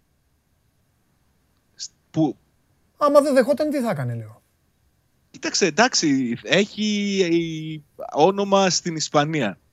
Δεν λέω για ο Σασούνα πρώτη πριμέρα division, για β' κατηγορία Ισπανίας. Πάντοτε έχει καλό όνομα στην Ουρουγουάη. Θα βρει, θα τη βρει την άκρη τον Γκαρσία. Εγώ πιστεύω ότι θα έχει και προτάσεις. Και είχε και προτάσεις από Ισπανία το διάστημα που ήταν στην ΚΑΠΑ 19 του ΠΑΟ. Όχι τώρα που έχει στο βιογραφικό του και παρουσιάσει Οκ. την πρώτη ομάδα, κατάκτηση του κυπέλου και όλα αυτά. Ωραία. Αλλά υπάρχουν και αυτοί που λένε ότι θα είναι καλό για τον ίδιο να, να μείνει στη Θεσσαλονίκη. Η οικογένειά του είναι χρόνια εδώ, ε, ε, περνάνε καλά. Εδώ είναι η ζωή τους. Αναλαμβάνοντας έστω το ΠΑΟΚ Β. Δεν αποκλείω τίποτα. Περιμένουμε, περιμένουν οι άνθρωποι του να ηρεμήσει και συνέχεια να πάρει τις αποφάσεις του. Μάλιστα. Και επειδή ένας φίλος, ε, ε, φίλος του ΠΑΟΚ έκανε παράπονο κάπως δικαιολογημένο Λέει Ότι; και, καινούριος προπονητής με λαχτάρα Λουτσέσκου λέει και καθόμαστε και ακούμε τώρα πάλι για μπίσες βαρ και αυτά. Θα μπω ανάμεσά σας και θα πω ότι οι παικταράδε του ΠΑΟΚ είναι ο γκασον, νούμερο 1, ο Ζήφκοβιτς, νούμερο 2, ο Σβιντέρσκι, νούμερο 3. Ποιος είναι ο τέταρτος που σου είχα πει; Ποιον θες να βάλουμε; Α ρε ποιον θέλω. Ο Τζόλης. Όχι, όχι. Τέσσερις παίκτες σου είχα πει. Τέσσερις παίκτες. Τέσσερις Το παίκτες. Σβάμπ. Είναι, κολ, είναι κολόνες. Και ο Καντουρί. Το Καλά. Σβάμπ. Ο Σβάμπ. Ο Καντουρί. Ο Σβάμπ δεν. Λίγο αργός. Ο Σβάμπ, όχι, κοίταξε. Μπράβο. Είναι η κολόνα. Αν δεν υπήρχε ο Σβάμπ, έτσι όπως τον είχε φτιάξει το Μπάουκο Γκαρσία, σύνδεση δεν υπήρχε. Αλλά νομίζω ότι με τον Λουτσέσκου θα γίνει αλλιώς η δουλειά. Ε, Ο Καντουρί. Οπότε να ασχοληθείς και εσύ και ο φίλος και γενικά με αυτούς τους παίκτες και με τη σειρά που είπα και μετά όλα τα άλλα θα βρεθούν, θα τα βρει η υπηρεσία. Αυτή είναι μια φιλική συμβουλή από εμένα σε σένα. Ευχαριστώ κύριε. Τα λέμε αύριο. Χαίρετε. Αυτά για τον, α, αυτά για τον ΠΑΟΚ. Ο ΠΑΟΚ ο οποίος πλέον σε ρυθμούς Λουτσέσκου ετοιμάζει. Ακούστε τώρα ο άθλιος του Τζιομπάνογλου. 26 ομάδες είναι υποψήφιες. 26 ομάδες και λέει παράδοση λέει τον θέλει με Ολλανδική ομάδα θα πέσει με τη Φίτες. Ποιος τον ακούει αν πέσει με τη Φίτες βέβαια θα μου πείτε τώρα. Αλλά τι θα πέσει μέσα; Θα γίνουν 26 26 τέτοια και θα- και θα, και θα πέσει μέσα; Αυτό. Το ότι παίρνετε τηλέφωνο για το άλμπουμ με ξεπερνάει. Στην τύχη βαράτε ό,τι να είναι, επιστολιές, παμ παμ. Λοιπόν, ένα άλμπουμ πανίνι σε λίγο.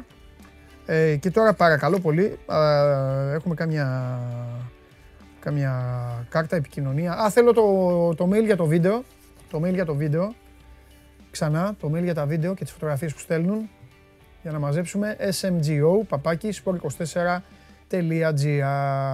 Εδώ στέλνετε ό,τι γουστάρετε και ό,τι αγαπάτε και θα το τακτοποιήσει μέσα, ο Νικήτας θα το φτιάξει και θα σας το παρουσιάσει. Οκ. λοιπόν, και τώρα που σταμάτησε να χτυπάει το τηλέφωνο, πάρτε τηλέφωνο. Τώρα θα το δώσω το άλμπουμ, το άλλο. Το δεύτερο, θα φύγει τώρα. Ο πρώτος θα πάρει. Μ' αρέσει αυτή η καθυστέρηση. Μέχρι να το ακούσετε, να δώσετε τη μάχη σας. Τάκ, αυτός μάλιστα. Έτσι μ' αρέσει να παίρνουν τηλέφωνο όταν το λέω και όχι στα κουτούρου. Γεια σου μεγάλε. Καλησπέρα, καλησπέρα. Χαίρετε. Πώς σε λένε; Στέλιο. Γεια σου Στέλιο. Στέλιο ησυχία έχει. Από πού, πού παίρνεις τηλέφωνο, πού είσαι; Στη δουλειά, σπίτι; Ω, Σπίτι, σπίτι μου υπολογιστή, αλλά για να μην μικροφωνείς το... Ωραίο. Πολύ σωστός. Πάρα πολύ σωστός ο Στέλιος. Ε, τι περιοχή; Στην Ορεστιάδα πήγε πριν. Τώρα που θα πάει; Όχι, τώρα θα έρθει εδώ κοντά Αθήνα, νότια προάστια. Νότια Πράστια. Πολύ ωραία Στέλιο μου. Πολύ ωραία. Τι ομάδα είσαι Στέλιο; Εγώ ΜΑΕΚ.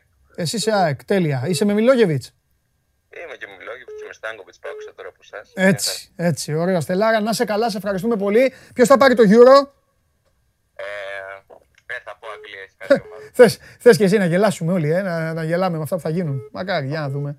Λοιπόν, Στέλιο, ε, να πάρεις, θα πάρεις ε, το άλμπουμ, θα πάρεις και ένα κουτί χαρτάκια, να το κολλάς και ελπίζω να μην πετυχαίνεις διπλά. Περίμενε λίγο. Εντάξει, ευχαριστώ πολύ. Να σε καλά. Έλα. Λοιπόν, έφυγαν ε, τα δύο άλμπουμ ε, σήμερα. Ένα στην Ορεστιάδα, ένα, στην, ε, ε, ένα στα Νότια Πράστια και ανοίξτε την πόρτα να μπει ο Καβαλιεράτος.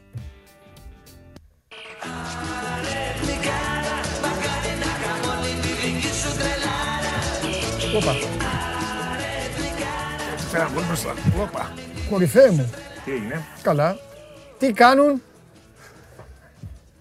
Οι φι... Α, ωραία που κα- ωραία που κάμισο. Κούκλος, κούκλος, κούκλος, Δεν σου φέρα κούκλος. το δώρο σου, γιατί δεν ε, μπορούσα να το μεταφέρω. Αύριο θα σου φέρω το δώρο που σου κάνανε. Άμα θες να το χρησιμοποιήσεις, άμα δεν το βλέπεις. Το βάλουμε εδώ, γιατί, Ναι. ρε, γιατί, Ε, πολύ είναι ωραίο δυνατόν. δώρο. Εννοείται, θα μου το φέρεις να πω, ευχαριστώ, Ναι, ναι. κοιτάω την κάμερα, να στείλω τα φιλιά μου, είσαι καλά.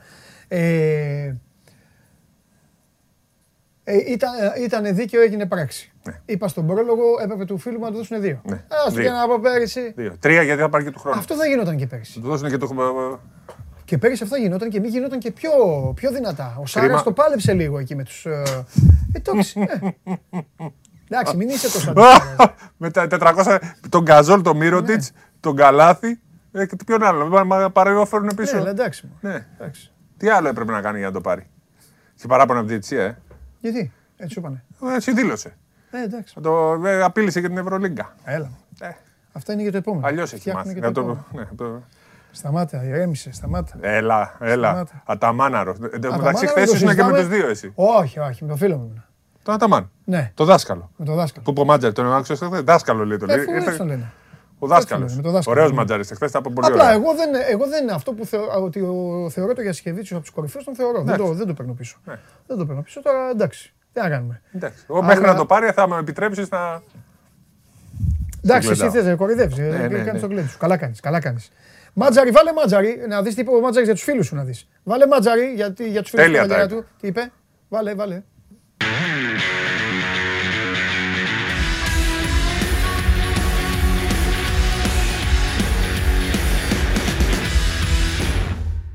αλλά είναι κάποια φα- πράγματα που είναι οφθαλμοφανή. Εγώ σου λέω, καταλαβαίνω ότι πολλές φορές είναι αυτή η έκφραση πλέον ότι ο δυνατός έχει και λίγο τα. Τα σφυρίγματά του. Εντάξει, δεν τα βλέπαμε με κόκκινα γυαλιά μόνο. Δηλαδή δεν ήμασταν οπαδοί, ήμασταν παίχτε που το παίζαμε. Καταλαβαίναμε πολλά πράγματα.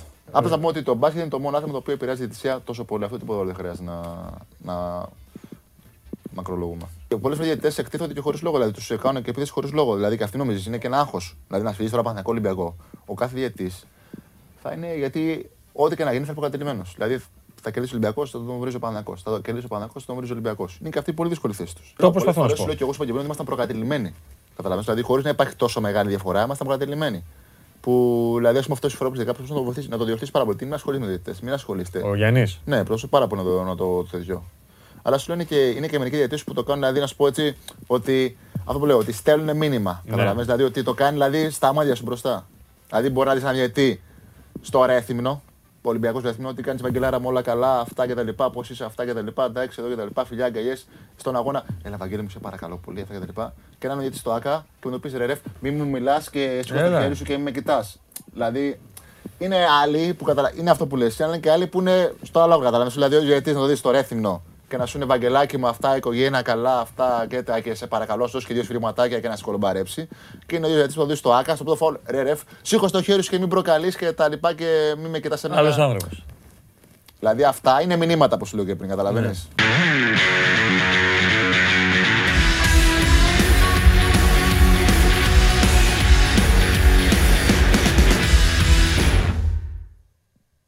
Αυτά είπε για τους φίλους του Μάτζαρη στο Βλαχόπουλο. Βλαχόπουλο. Καλύτερος απλώ ήταν Βλαχόπουλος. Ναι. Κάποια στιγμή μεταξύ εμείς παίκτες ήμασταν το παίζαμε. Τι Λοιπόν, λοιπόν, για αυτό που είδες στο, ε, στο, στο Λαύριο. Έχω να πω πάρα πολλά. Ναι. Πρώτα απ' όλα. Εγώ θα σε ακούω σήμερα. Πρώτα απ' όλα, ναι. Ε, Να πω λίγο τις ειδήσεις μου. Πρώτα απ' όλα, όχι, θα πω εγώ τις δικές μου ειδήσεις που σου τις λέω από χτε. Εντάξει, εντάξει. Θεωρώ ότι το μάτσο αυτό θα επαναληφθεί. Πιστεύω ότι μεσοβδόμαδα θα ξαναγίνει ο αγώνας. Θα μου πεις γιατί.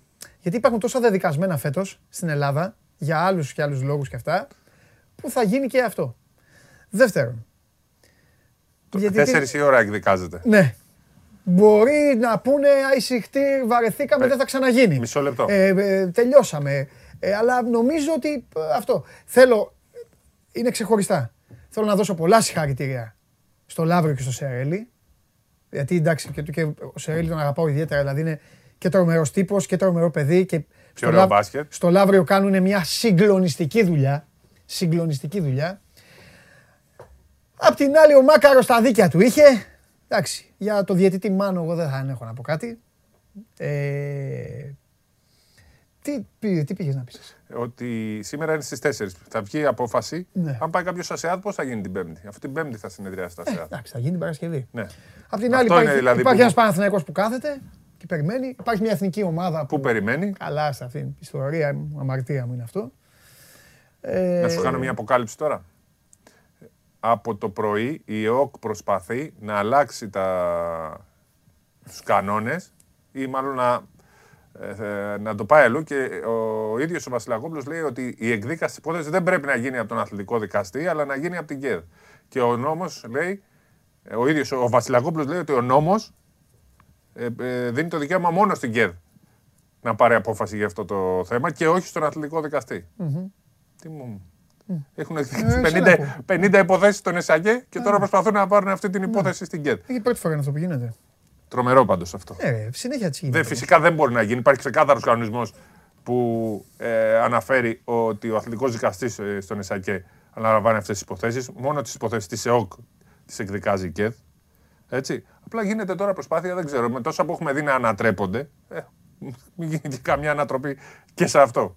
Έτσι. Όντως. Αλλά θεωρώ ότι ο αθλητικός δικαστής στον ΕΣΑΚΕ που έχει πάρει θέση και για φάσεις φέτος, δηλαδή κανονισμούς παιδιάς, έχει επαναλάβει μάτς του, της ΑΕΚ με τον Πάο γιατί δεν δόθηκε φάουλ στο τρίποντο. Γι' αυτό στο είπα Αφού πριν. έχει γίνει τέτοιο πράγμα Γι' αυτό το είπα πριν. Γι' αυτό το είπα. και δεν είχε καμία σχέση η ΚΕΔ, αμέσως στον αθλητικό δικαστή πήγε. Ναι.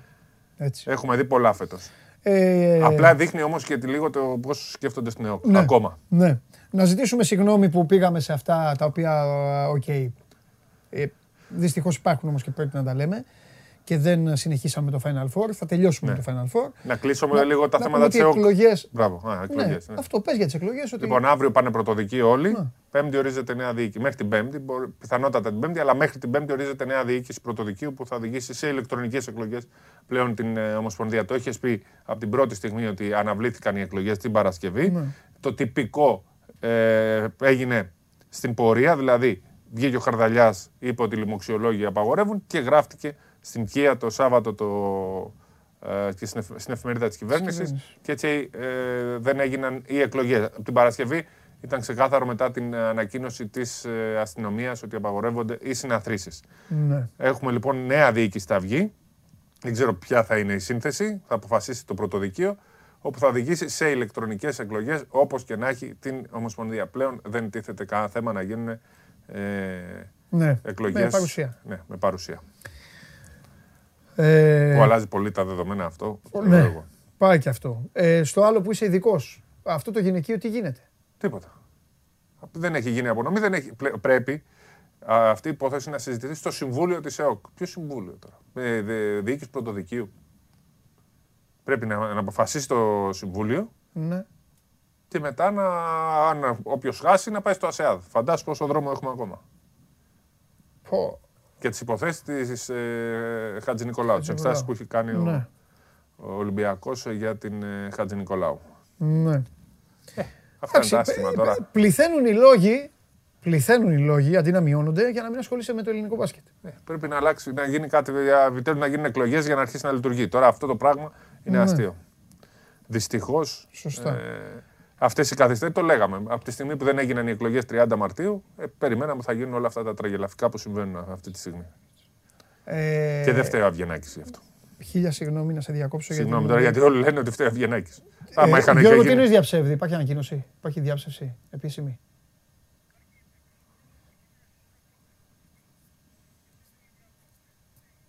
Μάλιστα. Διαψεύδει Ολυμπιακός σενάρια ανταλλαγής του Λάιτς με το Φορτούνι. Με ενημερώνει ο Γιώργος Περπερίδης. Ε, εντάξει, τουλάχιστον στο ποδόσφαιρο ασχολούνται με παίκτες. Αυτό είναι σημαντικό. Ναι. Ο Και, Γκος και μέσα σε βλέπω- όλα ε, στέλνουν εδώ, πείτε για μεταγραφές, πείτε για μεταγραφές. Ε, ο Γκος μάλλον απομακρύνεται. Μμμ. Πάει, έχουμε πει 10 ομάδες ενδιαφέρονται. Είναι δυνατά και η Ρεάλ. Πιστεύω ότι προς τη Ρεάλ θα πάει ο. Είπαμε για Τζεσεκά. Η Real θέλει να φτιάξει πολύ δυνατή περιφέρεια. Ε, Δεν τον ήθελαν οι Ολυμπιακοί τον Γκος, το θέλει όλη η Ευρώπη. Σωστό. Άρα όλη η Ευρώπη δεν ξέρει μπάσκετ. Σωστό. Ε, Επίσης θέλω να πω κάτι και σε ένα φίλο. Χθες επικοινώνησε, μου στείλε στο, στο Instagram στο λογαριασμό μου. Ε, μου λέει όταν δεν έχεις δεύτερο, σε τέτοιο επίπεδο, όταν δεν έχεις δεύτερο κοντό, για να, για να δεις ότι δεν τα παίρνω όλα με το μέρος του φίλου μου του Σάρας. Όταν δεν έχεις δεύτερο κοντό, ε, αυτά παθαίνεις. Σου χτυπάει ένας καλάθι και αυτά. Τον είχε το δεύτερο κοντό, αλλά αποφασίσαν να τον ε, διώξουν στα μισά της χρονιάς Πάντως είναι και δε- δεν τον ήθελα. με 40 εκατομμύρια να μην έχεις δεύτερο κοντό, κάτι ε, υπάρχει πρόβλημα. Έτσι. Ναι, μετά, ναι, μετά εγώ νομίζω ότι την πάτησε θεωρώντας ότι θα την κάνει τη δουλειά με τον Higgins, όχι με τον, ε, Μπολμάρο. με τον Μπολμάρο. Ε, Ήθελε τώρα, ξέρεις, ήταν και το, Μπρα- του Ομπράντοβιτς ότι θα βά- βγάλει ένα παίχτη, θα τον αναδείξει Είναι και, λάθος, και να, συ- θα λέμε. είναι ο- λάθος να συνδέεται πάντως τον ε, Όχι, Σάρας με όχι, τον Εγώ δεν Ομπράδοβιτς. τον συνδέω, όλοι οι υπόλοιποι Τον τον συνδέω, συνδέεται. Είναι λάθος. Επειδή τον συνδέεται. Δεν ξέρω. Εμένα γιατί Α, δεν- όχι εσύ. ε. Εντάξει. Πάντως το 90%. Εγώ συνδέω τον Ομπράντοβιτς Α. με τον Γιασκεβίτσιους. Όχι, ε. Πώς Εντάξει, γίνεται αυτό; Δεν ξέρω. Όχι, πώς θα γινόταν Έχεις αυτό; δίκιο τώρα. Σου ζητάω συγγνώμη. Το Τι παίρνω, βλακεία είπες το τώρα; παίρνω πίσω. Το παίρνω πίσω. Σου λέω ότι είναι Α, ο ε, κορυφαίος πώς- προπονητής, σου λέω Πώς ότι- μπορεί να λες ότι είναι ο κορυφαίος τώρα; Μπορεί να συγκρίνεται με τον Αταμάναρο. Ε, με έκανες ο- έξαλλο Ο τώρα. Γιασκεβίτσιους είναι πολύ καλός προπονητής, μη φωνάζεις. Είναι Όχι. πο- Είναι πολύ καλός Φωνάζω. προπονητής. Με Πολύ έκανες καλός. έξαλλο. Και θα Γιατί το- έχασα από τον Θα Αταμάναρο. το δείτε αυτό. Με ο ένας με 40 εκατομμύρια πήρε ό,τι ήθελε και ο άλλο. Show, show me your shorty guys. Ναι. Να σου πω, ο Μπομπουά Show δεν, me δεν- your δεν τον shorty ήθελε guys. κανένας. Α, αυτά. Το Σιμών δεν τον ήθελε κανένας. Τέλεια τα λες. Τον ε, Μίσιτ 500. Η Με περιφέρεια- 500 τον πήρανε. Ποιανού Μπροστά παίκτης; τους ήταν. Ποιανού παίκτης; Της, ε, ο Ποιος τον έκανε Μίσιτ παίκτη; ήταν ένα από τα μεγαλύτερα ταλέντα όλης της Ευρώπης. Απλά τραυματίστηκε. Ποιος τον πίστεψε; Τον πήρε εκεί. ο Βρε, πες Γιασικεβι- το ο όνομα. Γιασικεβίτσιος. Πες το όνομα. Λοιπόν, ε, οι κοντοί της ΕΦΕΣ δόξασαν το, μπάσκετ σύγχρονο μπολ. μπάσκετ. Τελειώνει. η Splash συζήτηση. Brothers Τελειώνει. λόγω. Τελειώνει η συζήτηση. Έτσι, οι δύο Μίσιτς με το Λάρκιν. Ο μόνος ακριβώς παίκτης αυτής της ομάδας είναι ο Λάρκιν. Ε, Πανάκριβος. Ναι. Οι άλλοι είναι. Ας πούμε πράγματα που... Και ο Μίσιτς είναι πλέον, αλλά τον Ναι. πήραν με 500. Ναι. Μπομπουά, αναπληρωματικός. Έλα να πούμε τριγκαδόρικα πράγματα. Σταμάτα τώρα. Ναι, Όχι, Μην μου τριγκαδόρικο γίνεσαι, είναι. μου γίνεσαι ένα μείγμα. Ε, σκ- Τριγκαδόρικο. σκουντί, Ναι. αφιερωματία, ε, μπασκετικού κέσαρι και τέτοια. Άστα αυτά τώρα οι παίκτες. και- Έλα να πούμε τριγκαδόρικα πράγματα. Ναι. Λοιπόν, ξεκινάω.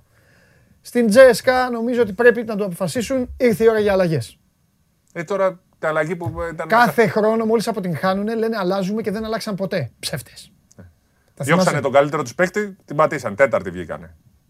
Οι αποφάσεις κοστίζουν. Χάλασε το κλίμα, ναι, εντάξει. Θα φτιάξεις το κλίμα. Κοίτα, αυτοί οι παίκτες είναι για αυτά τα βράδια. Ε, ακριβώς. Ε, Δηλαδή ο Αταμάν ήξερε να διαχειριστεί Μίτσιτς, Λάρκιν, Μπομπουά, Ναι. ε, Σίμον, που δεν είναι και τίποτα τρομεροί χαρακτήρες, έτσι. Ε, τον ε, Σίγκλετον, τον Ντάνστον, τον ε, Μόερμαν, όλους αυτούς. Και έκανε και τον ε, Σανλή. Λοιπόν. αυτό, αυτό είναι οι προπονητές. Να, να παίρνουν από τους παίχτε το καλύτερο. θα του μεταβιβάσω τα καλά σου λόγια. Εντάξει. Ε, λοιπόν, προχωράμε. Με το Σανλή το πήρε. Και με τον Μπλάι. Τον Μπλάι τον ήθελε κανένα στην Ευρώπη. Τον κοροϊδεύαμε όλοι τον Μπλάι. Προχωράμε. Ε, όλο το Final Four ήταν για όσους τα παρακολουθούμε όλα και αυτά και ξέρουμε και, και τις πονηριές που μπορεί να σου κάσουν, ήταν το σουν του Πάντερ. Αν το σουν του Αν Πάντερ το είχε έβαζε. μπει, τώρα την κούπα θα την είχε ο Αρμάνι, πιστεύω, με τζιν. Θα της Α. είχε φορέσει και ένα τζιν. Έτσι, γιατί είναι και αγάπη με μεγάλη ο Πάντερ που με έκραζε στην αρχή. Γιατί Αχ, Ε, γιατί ε, δεν το βάλε ρε παιδί. Γιατί αν το είχε βάλει με μεγάλη μου Θα είχα ανέβει λύπη. εδώ πάνω. Με μεγάλη μου λύπη Η- θα πω σήμερα. ότι δεν θα, οι Splash Brothers και αυτοί θα είχαν βρει ίδιους τρελούς απέναντί τους. Ναι. Και θα είχαν θέμα. Προσέξτε, θα είχαν βρει ίδιους τρελούς είναι το Σέρχιο. Θα ήταν πολύ δύσκολα. Και μετά. επίσης. Και ο Χάιν, Σλέντερ και αυτούς. Οι Διαμαντόπουλοι, οι Διαμαντόπουλοι τι θα λέγανε για το μεγάλο Σάρας που θα είχε χάσει από την Αρμάνη. Ναι. Αλλά βάλει το σουτάκι, ρε, πάντερ πάντα από παντού. Σαν να το χάσε είναι, δεν έχει να κάνει. Πήγε στο σουτ. Αυτός ο μεγάλος προπονητής Ναι. λοιπόν πήγε να χάσει από Μη τη Μιλάνο. βγάζεις- Πήγε να χάσει από το Μη Zenit. βγάζεις κακίες, έχω πει. Δεν για βγάζω τέτοια. κακίες, Ε, μα λέω έτσι όπως το αλήθειες. λες, βγάζεις κα- Αλήθειες, Εμπάθεια, λέω. κακία Δεν είναι αυτό. Εσείς Είναι με τον καλός έχετε βγάλει προπονητής. χωρίς ακόμα να έχει γίνει. Δεν Μπορεί ξέρω να ποιος είναι ο γίνει. άλλος με μένα μιλάς. Μπορεί να γίνει. Εσύ Το τον δεύτερο- έχεις εγώ βγάλει. τον έχω, Εσύ ναι. τον έχεις Τον βγάλει πιστεύω. χωρίς να γίνει. Τον πιστεύω. Πήγε και βρήκε τον Ολυμπιακό Τον με 8 πιστεύω. τραυματίες. Του κολλάει ο Ολυμπιακός πάλι. Τότε Ας τον τον έκανες. Ολυμπιακός στην Τότε τον ησυχία έκανες. του. Στο 18 ότι είναι ο Ο Ολυμπιακός μεγάλος τότε προπονητής. είχε 12 ενέσει στον Πρίτερ. Ναι. Και πέρασε τον Ολυμπιακό με 12 ενέσει και Δεν διαιτησία. ήταν κριτήριο ο Ολυμπιακός. Ναι. Δεν ήταν κριτήριο. Αυτή Λοιπόν, τη μία φορά δεν τον βοήθησαν οι διαιτητές και είδαμε τι έγινε. Πήγε να χάσει δύο μάτσε. Σπύρο μου. Παρακαλώ. Σπύρο Δεν μου. καδόρικα, δεν θες. Αλήθεια, Σπύρο δεν μου, θε. ηρέμησε. ηρέμησε. Μα δεν βγάζει τρέγο, δεν βγάζει κακία. του. Κακία. Κακία είναι. Είμαι κακός Εγώ άνθρωπο. σου λέω ωραία πράγματα, μην βγάζει κακία. Είμαι Για κακός. τον άνθρωπο τώρα.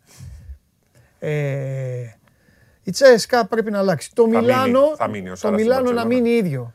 Ε, δεν θα- Ξέρω εγώ, πάντως έχουν προβλήματα μεταξύ τους. Εντάξει, είναι Γκρίνια. μια, είναι μια ομάδα, θα σου πω. Θα σου πω. Αυτό το Σαββατοκύριακο, μέσα σε 24 ώρες, δύο άνθρωποι οι οποίοι ξεκίνησαν, ο ένας μάλιστα το κάνει αρκετά χρόνια, ξεκίνησαν τη σεζόν ορκισμένοι να κατακτήσουν αυτό το κύπελο, το έχασαν. Ένας ο Γκουαρδιόλα και ένας ο Γιασκεβίτσιος.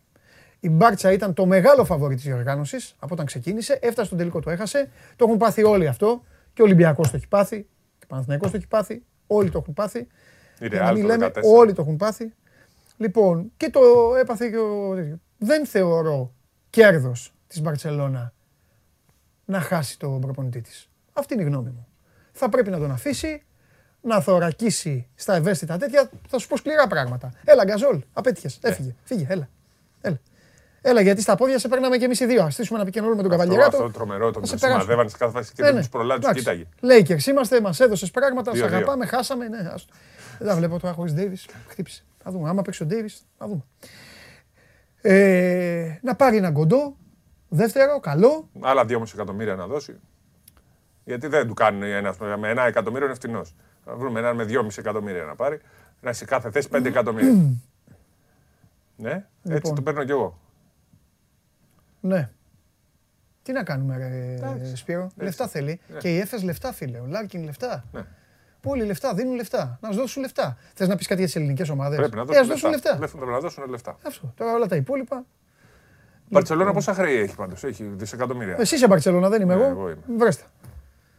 Το ποδόσφαιρο είναι βέβαια, αλλά εντάξει. Το ρίξανε στον μπάσκετ τους. Βγάζει, έχει την τέτοια τώρα του οπαδού. Ε. Ναι, ναι, Τάξει ναι, με τον έχω προπονητή. τρελαθεί- Ε. Έχω τρελαθεί με τέτοιο. Εντάξει. Έπρεπε- Έπρεπε να μου βάλει το βιντεάκι. Τάξει με τον προπονητή. Ε. Το, Τι ήθελα, λέει; το, το, το βιντεάκι αυτό του, του 12 του ΕΦΕΣ που ήταν το τρομερό, θυμάσαι, που τους είχαν πάει στο Μέγαρο Μουσικής. Που στο Μέγαρο που σηκώνονταν, ναι. Φοβερή η Έφες. Ωραία, έλα, το άξιζε η Έφες, έπρεπε να πάρει ένα, η Έφες έπρεπε να πάρει δύο. Έπρεπε. Ναι, Χθες και να τους δύο, δώσουν διπλό δύο. έπρεπε να τους το δώσουν. Άιντε. Διπλό έπρεπε. Το φίλο μου τον κοροϊδεύατε, χθες θα τον είδατε με το καπέλο. Μίλαγε. Όχι, όχι, όχι. είναι, Είχε είναι πάντως, τρελαθεί. εγώ, Σε που, μια εβδομάδα θα είναι εδώ, να ξέρετε, στον Αστέρα. Όποιος θέλει να βγάλει φωτογραφία μαζί του, εκεί. εγώ που το λέω δεν συμπαθώ, Αντιλιακό. δεν συμπαθώ καθόλου Τούρκους με τίποτα. Έλα, ρε, εντάξει, δεν είναι. είναι. ό- Δεν ό,τι είναι. αγαπάμε σε Τούρκους το έχει ΕΦΕΣ. Ναι, ρε. ναι, ναι. Ναι. είναι- Δηλαδή, ό,τι και να μου πεις τώρα. Ναι, ναι. Ναι, ναι. Φοβερός, φοβερός. Λοιπόν, αυτά. Τις είπες, Κακή, τίποτα άλλο έχουμε; Ε, τώρα δεν είχα κι άλλες κακίες να πω. Φύγε. Όχι, θέλω να πω λίγο για ποδόσφαιρο. Ο Ντε Μπρόινε παίζει στο γύρο. Που τραυματίστηκε, δεν ξέρω. Έχουμε κανένα, υπάρχει κανένα πρόβλημα να μην παίξει; Έχεις παίξει Βέλγιο; Όχι, δεν έχω παίξει γιατί θέλω να παίξω και θεωρώ ότι θα το πάρει το Βέλγιο επειδή ρωτάς όλο τον κόσμο. Εντάξει. Καλύτερη καλή ομάδα. ομάδα είναι. Καλύτερη ομάδα. Με Ντε Μπρόινε. Μην τρελαίνεσαι, δεν το παίρνει πάντα ο καλύτερο. Χωρίς Ντε Μπρόινε έχασε η Manchester City. Ένας παίχτης. Με Ντε Μπρόινε δεν το παίρνει, πιστεύεις; Ναι, γιατί είναι ο καλύτερος παίχτης στον κόσμο. Νομίζω ότι ο Τούχελ ήταν έτοιμος να αντιμετωπίσει Χωρίς ακόμη το- και το Γιάγια του Ρέστα 25 που άμα Χωρίς, εμφανιζόταν. χωρίς De Bruyne, η City Ναι. είναι κάτι μεταξύ United, Ναι. Liverpool και Leicester. Ναι. Ωραία. Αυτό έχω να πω. Αποθέωνεσαι από οπαδούς, να ξέρεις. Γιατί, για το Σαράς. Για το Σαράς. Ε, ναι, Από οπαδούς, ε, έτσι, ναι, από ναι, κάθε- ναι, ναι, ναι. Γεια σας. Πήγε. Α! Και να δεις βίντεο τσουκαλά για εθνικό, τίποτα άλλο. Θα πάρεις και τις απαντήσεις. Θα πάρεις απαντήσεις. Ε, παλιό είναι.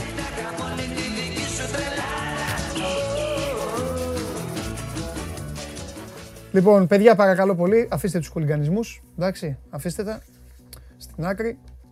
Μάθετε να βλέπετε τα πράγματα λίγο ήρεμα, λίγο μπασκετικά, τέλος πάντων, όσο μπορείτε και τα υπόλοιπα θα τα βρει η υπηρεσία. Λοιπόν, άντε, γιατί έχω αρχίσει να πεινάω και πεινάω πολύ. Πάμε και στον Τζάρλι για να πάμε να φάμε μετά.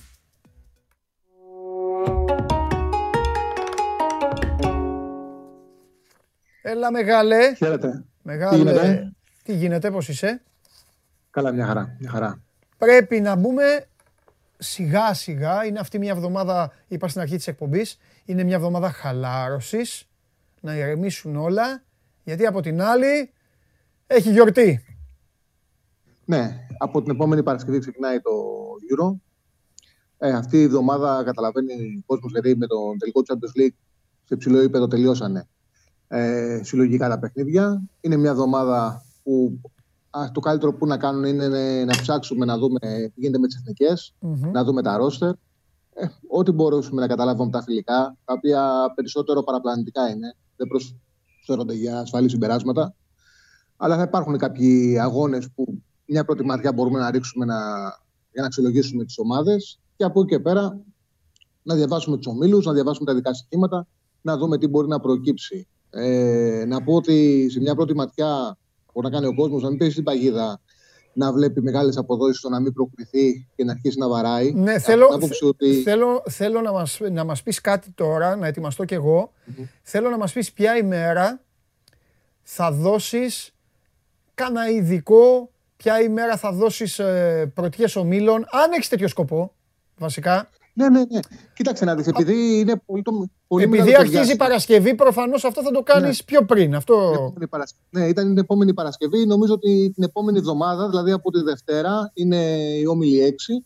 Θα πρέπει να αρχίσουμε να κοιτάμε όμιλο-όμιλο για να, Μ' αρέσει πολύ. έχουμε, για να έχουμε ένα μπούσουλα Ναι. έτσι, στο μυαλό μας και να κάνουμε μια προεργασία. Ασφαλώς, ε, πολλά πράγματα μπορούν να ανατραπούν από την εικόνα της ομάδας, των ομάδων την πρώτη αγωνιστική. Μμμ. Γιατί εδώ μιλάμε για εθνικές ομάδες, όπου δεν μπορεί να έχεις μια ασφάλεια το πώ θα παρουσιαστούν σε μια διοργάνωση, δεν υπάρχει ένα background από πίσω. Είναι ό,τι φαντάζεσαι από τα ρόσερ που βλέπεις, από τις εντεκάδες που ετοιμάζουν οι προπονητές Μμμ. και ό,τι μπορεί να καταλάβεις κατά το επίπεδο των προπονητών, από την προσωπικότητα των ποδοσφαιριστών, από το παρελθόν τους, από το background τους.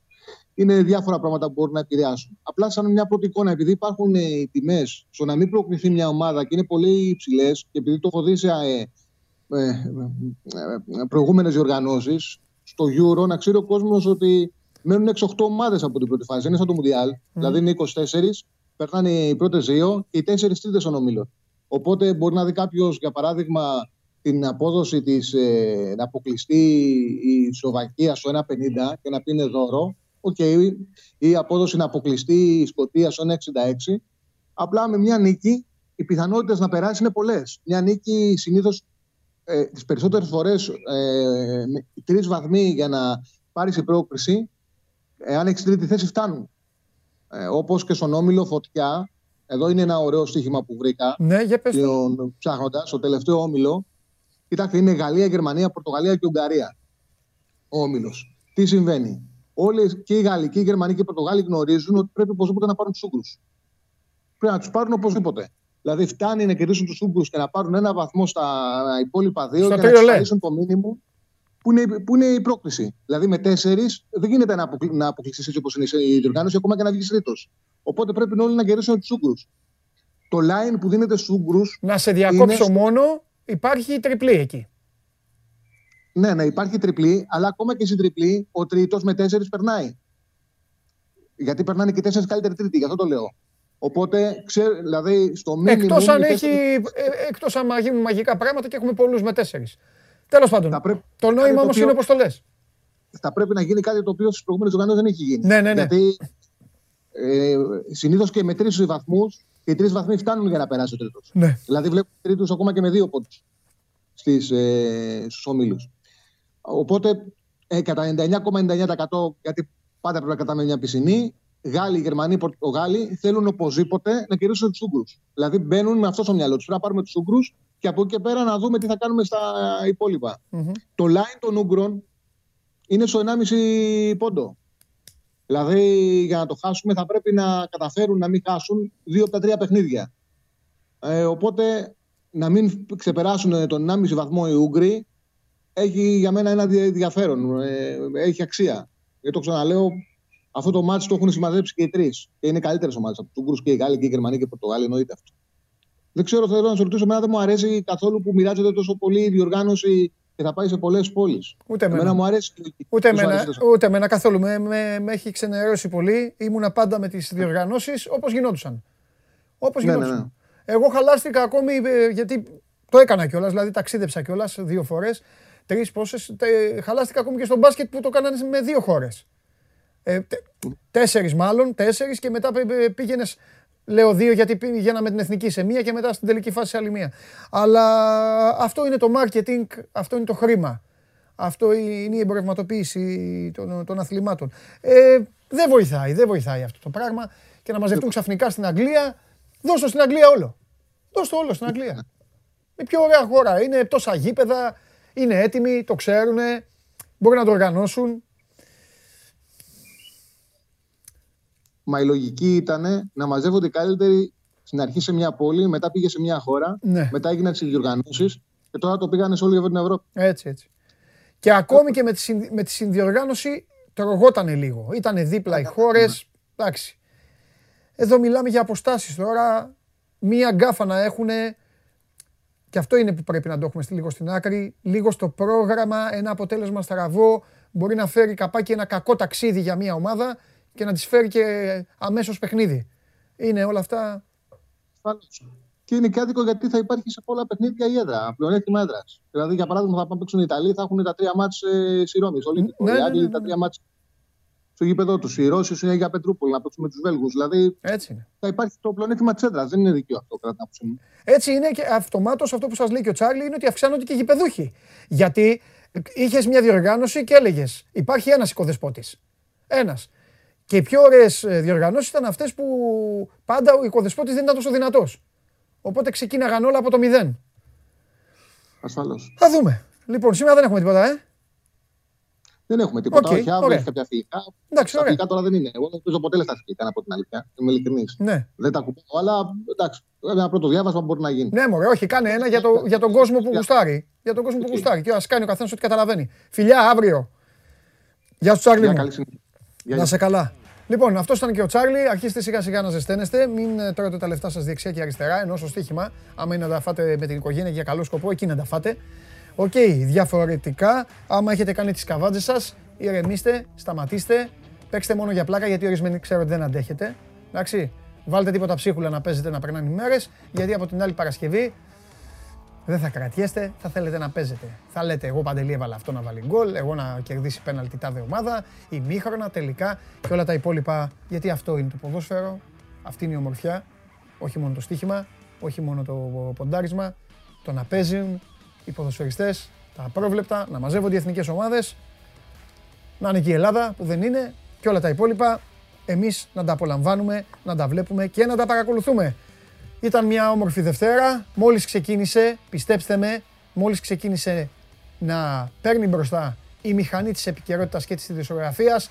Αύριο κάνω πρόβλεψη, το Show Must Go On Live θα έχει πολλά περισσότερα να σας αποκαλύψει. Είμαι ο Παντελής Διαματόπουλος, σας ευχαριστώ πάρα πολύ που ήσασταν μαζί και σήμερα στο Sport 24, αύριο στις 12, εδώ θα σας περιμένω. Γεια σας.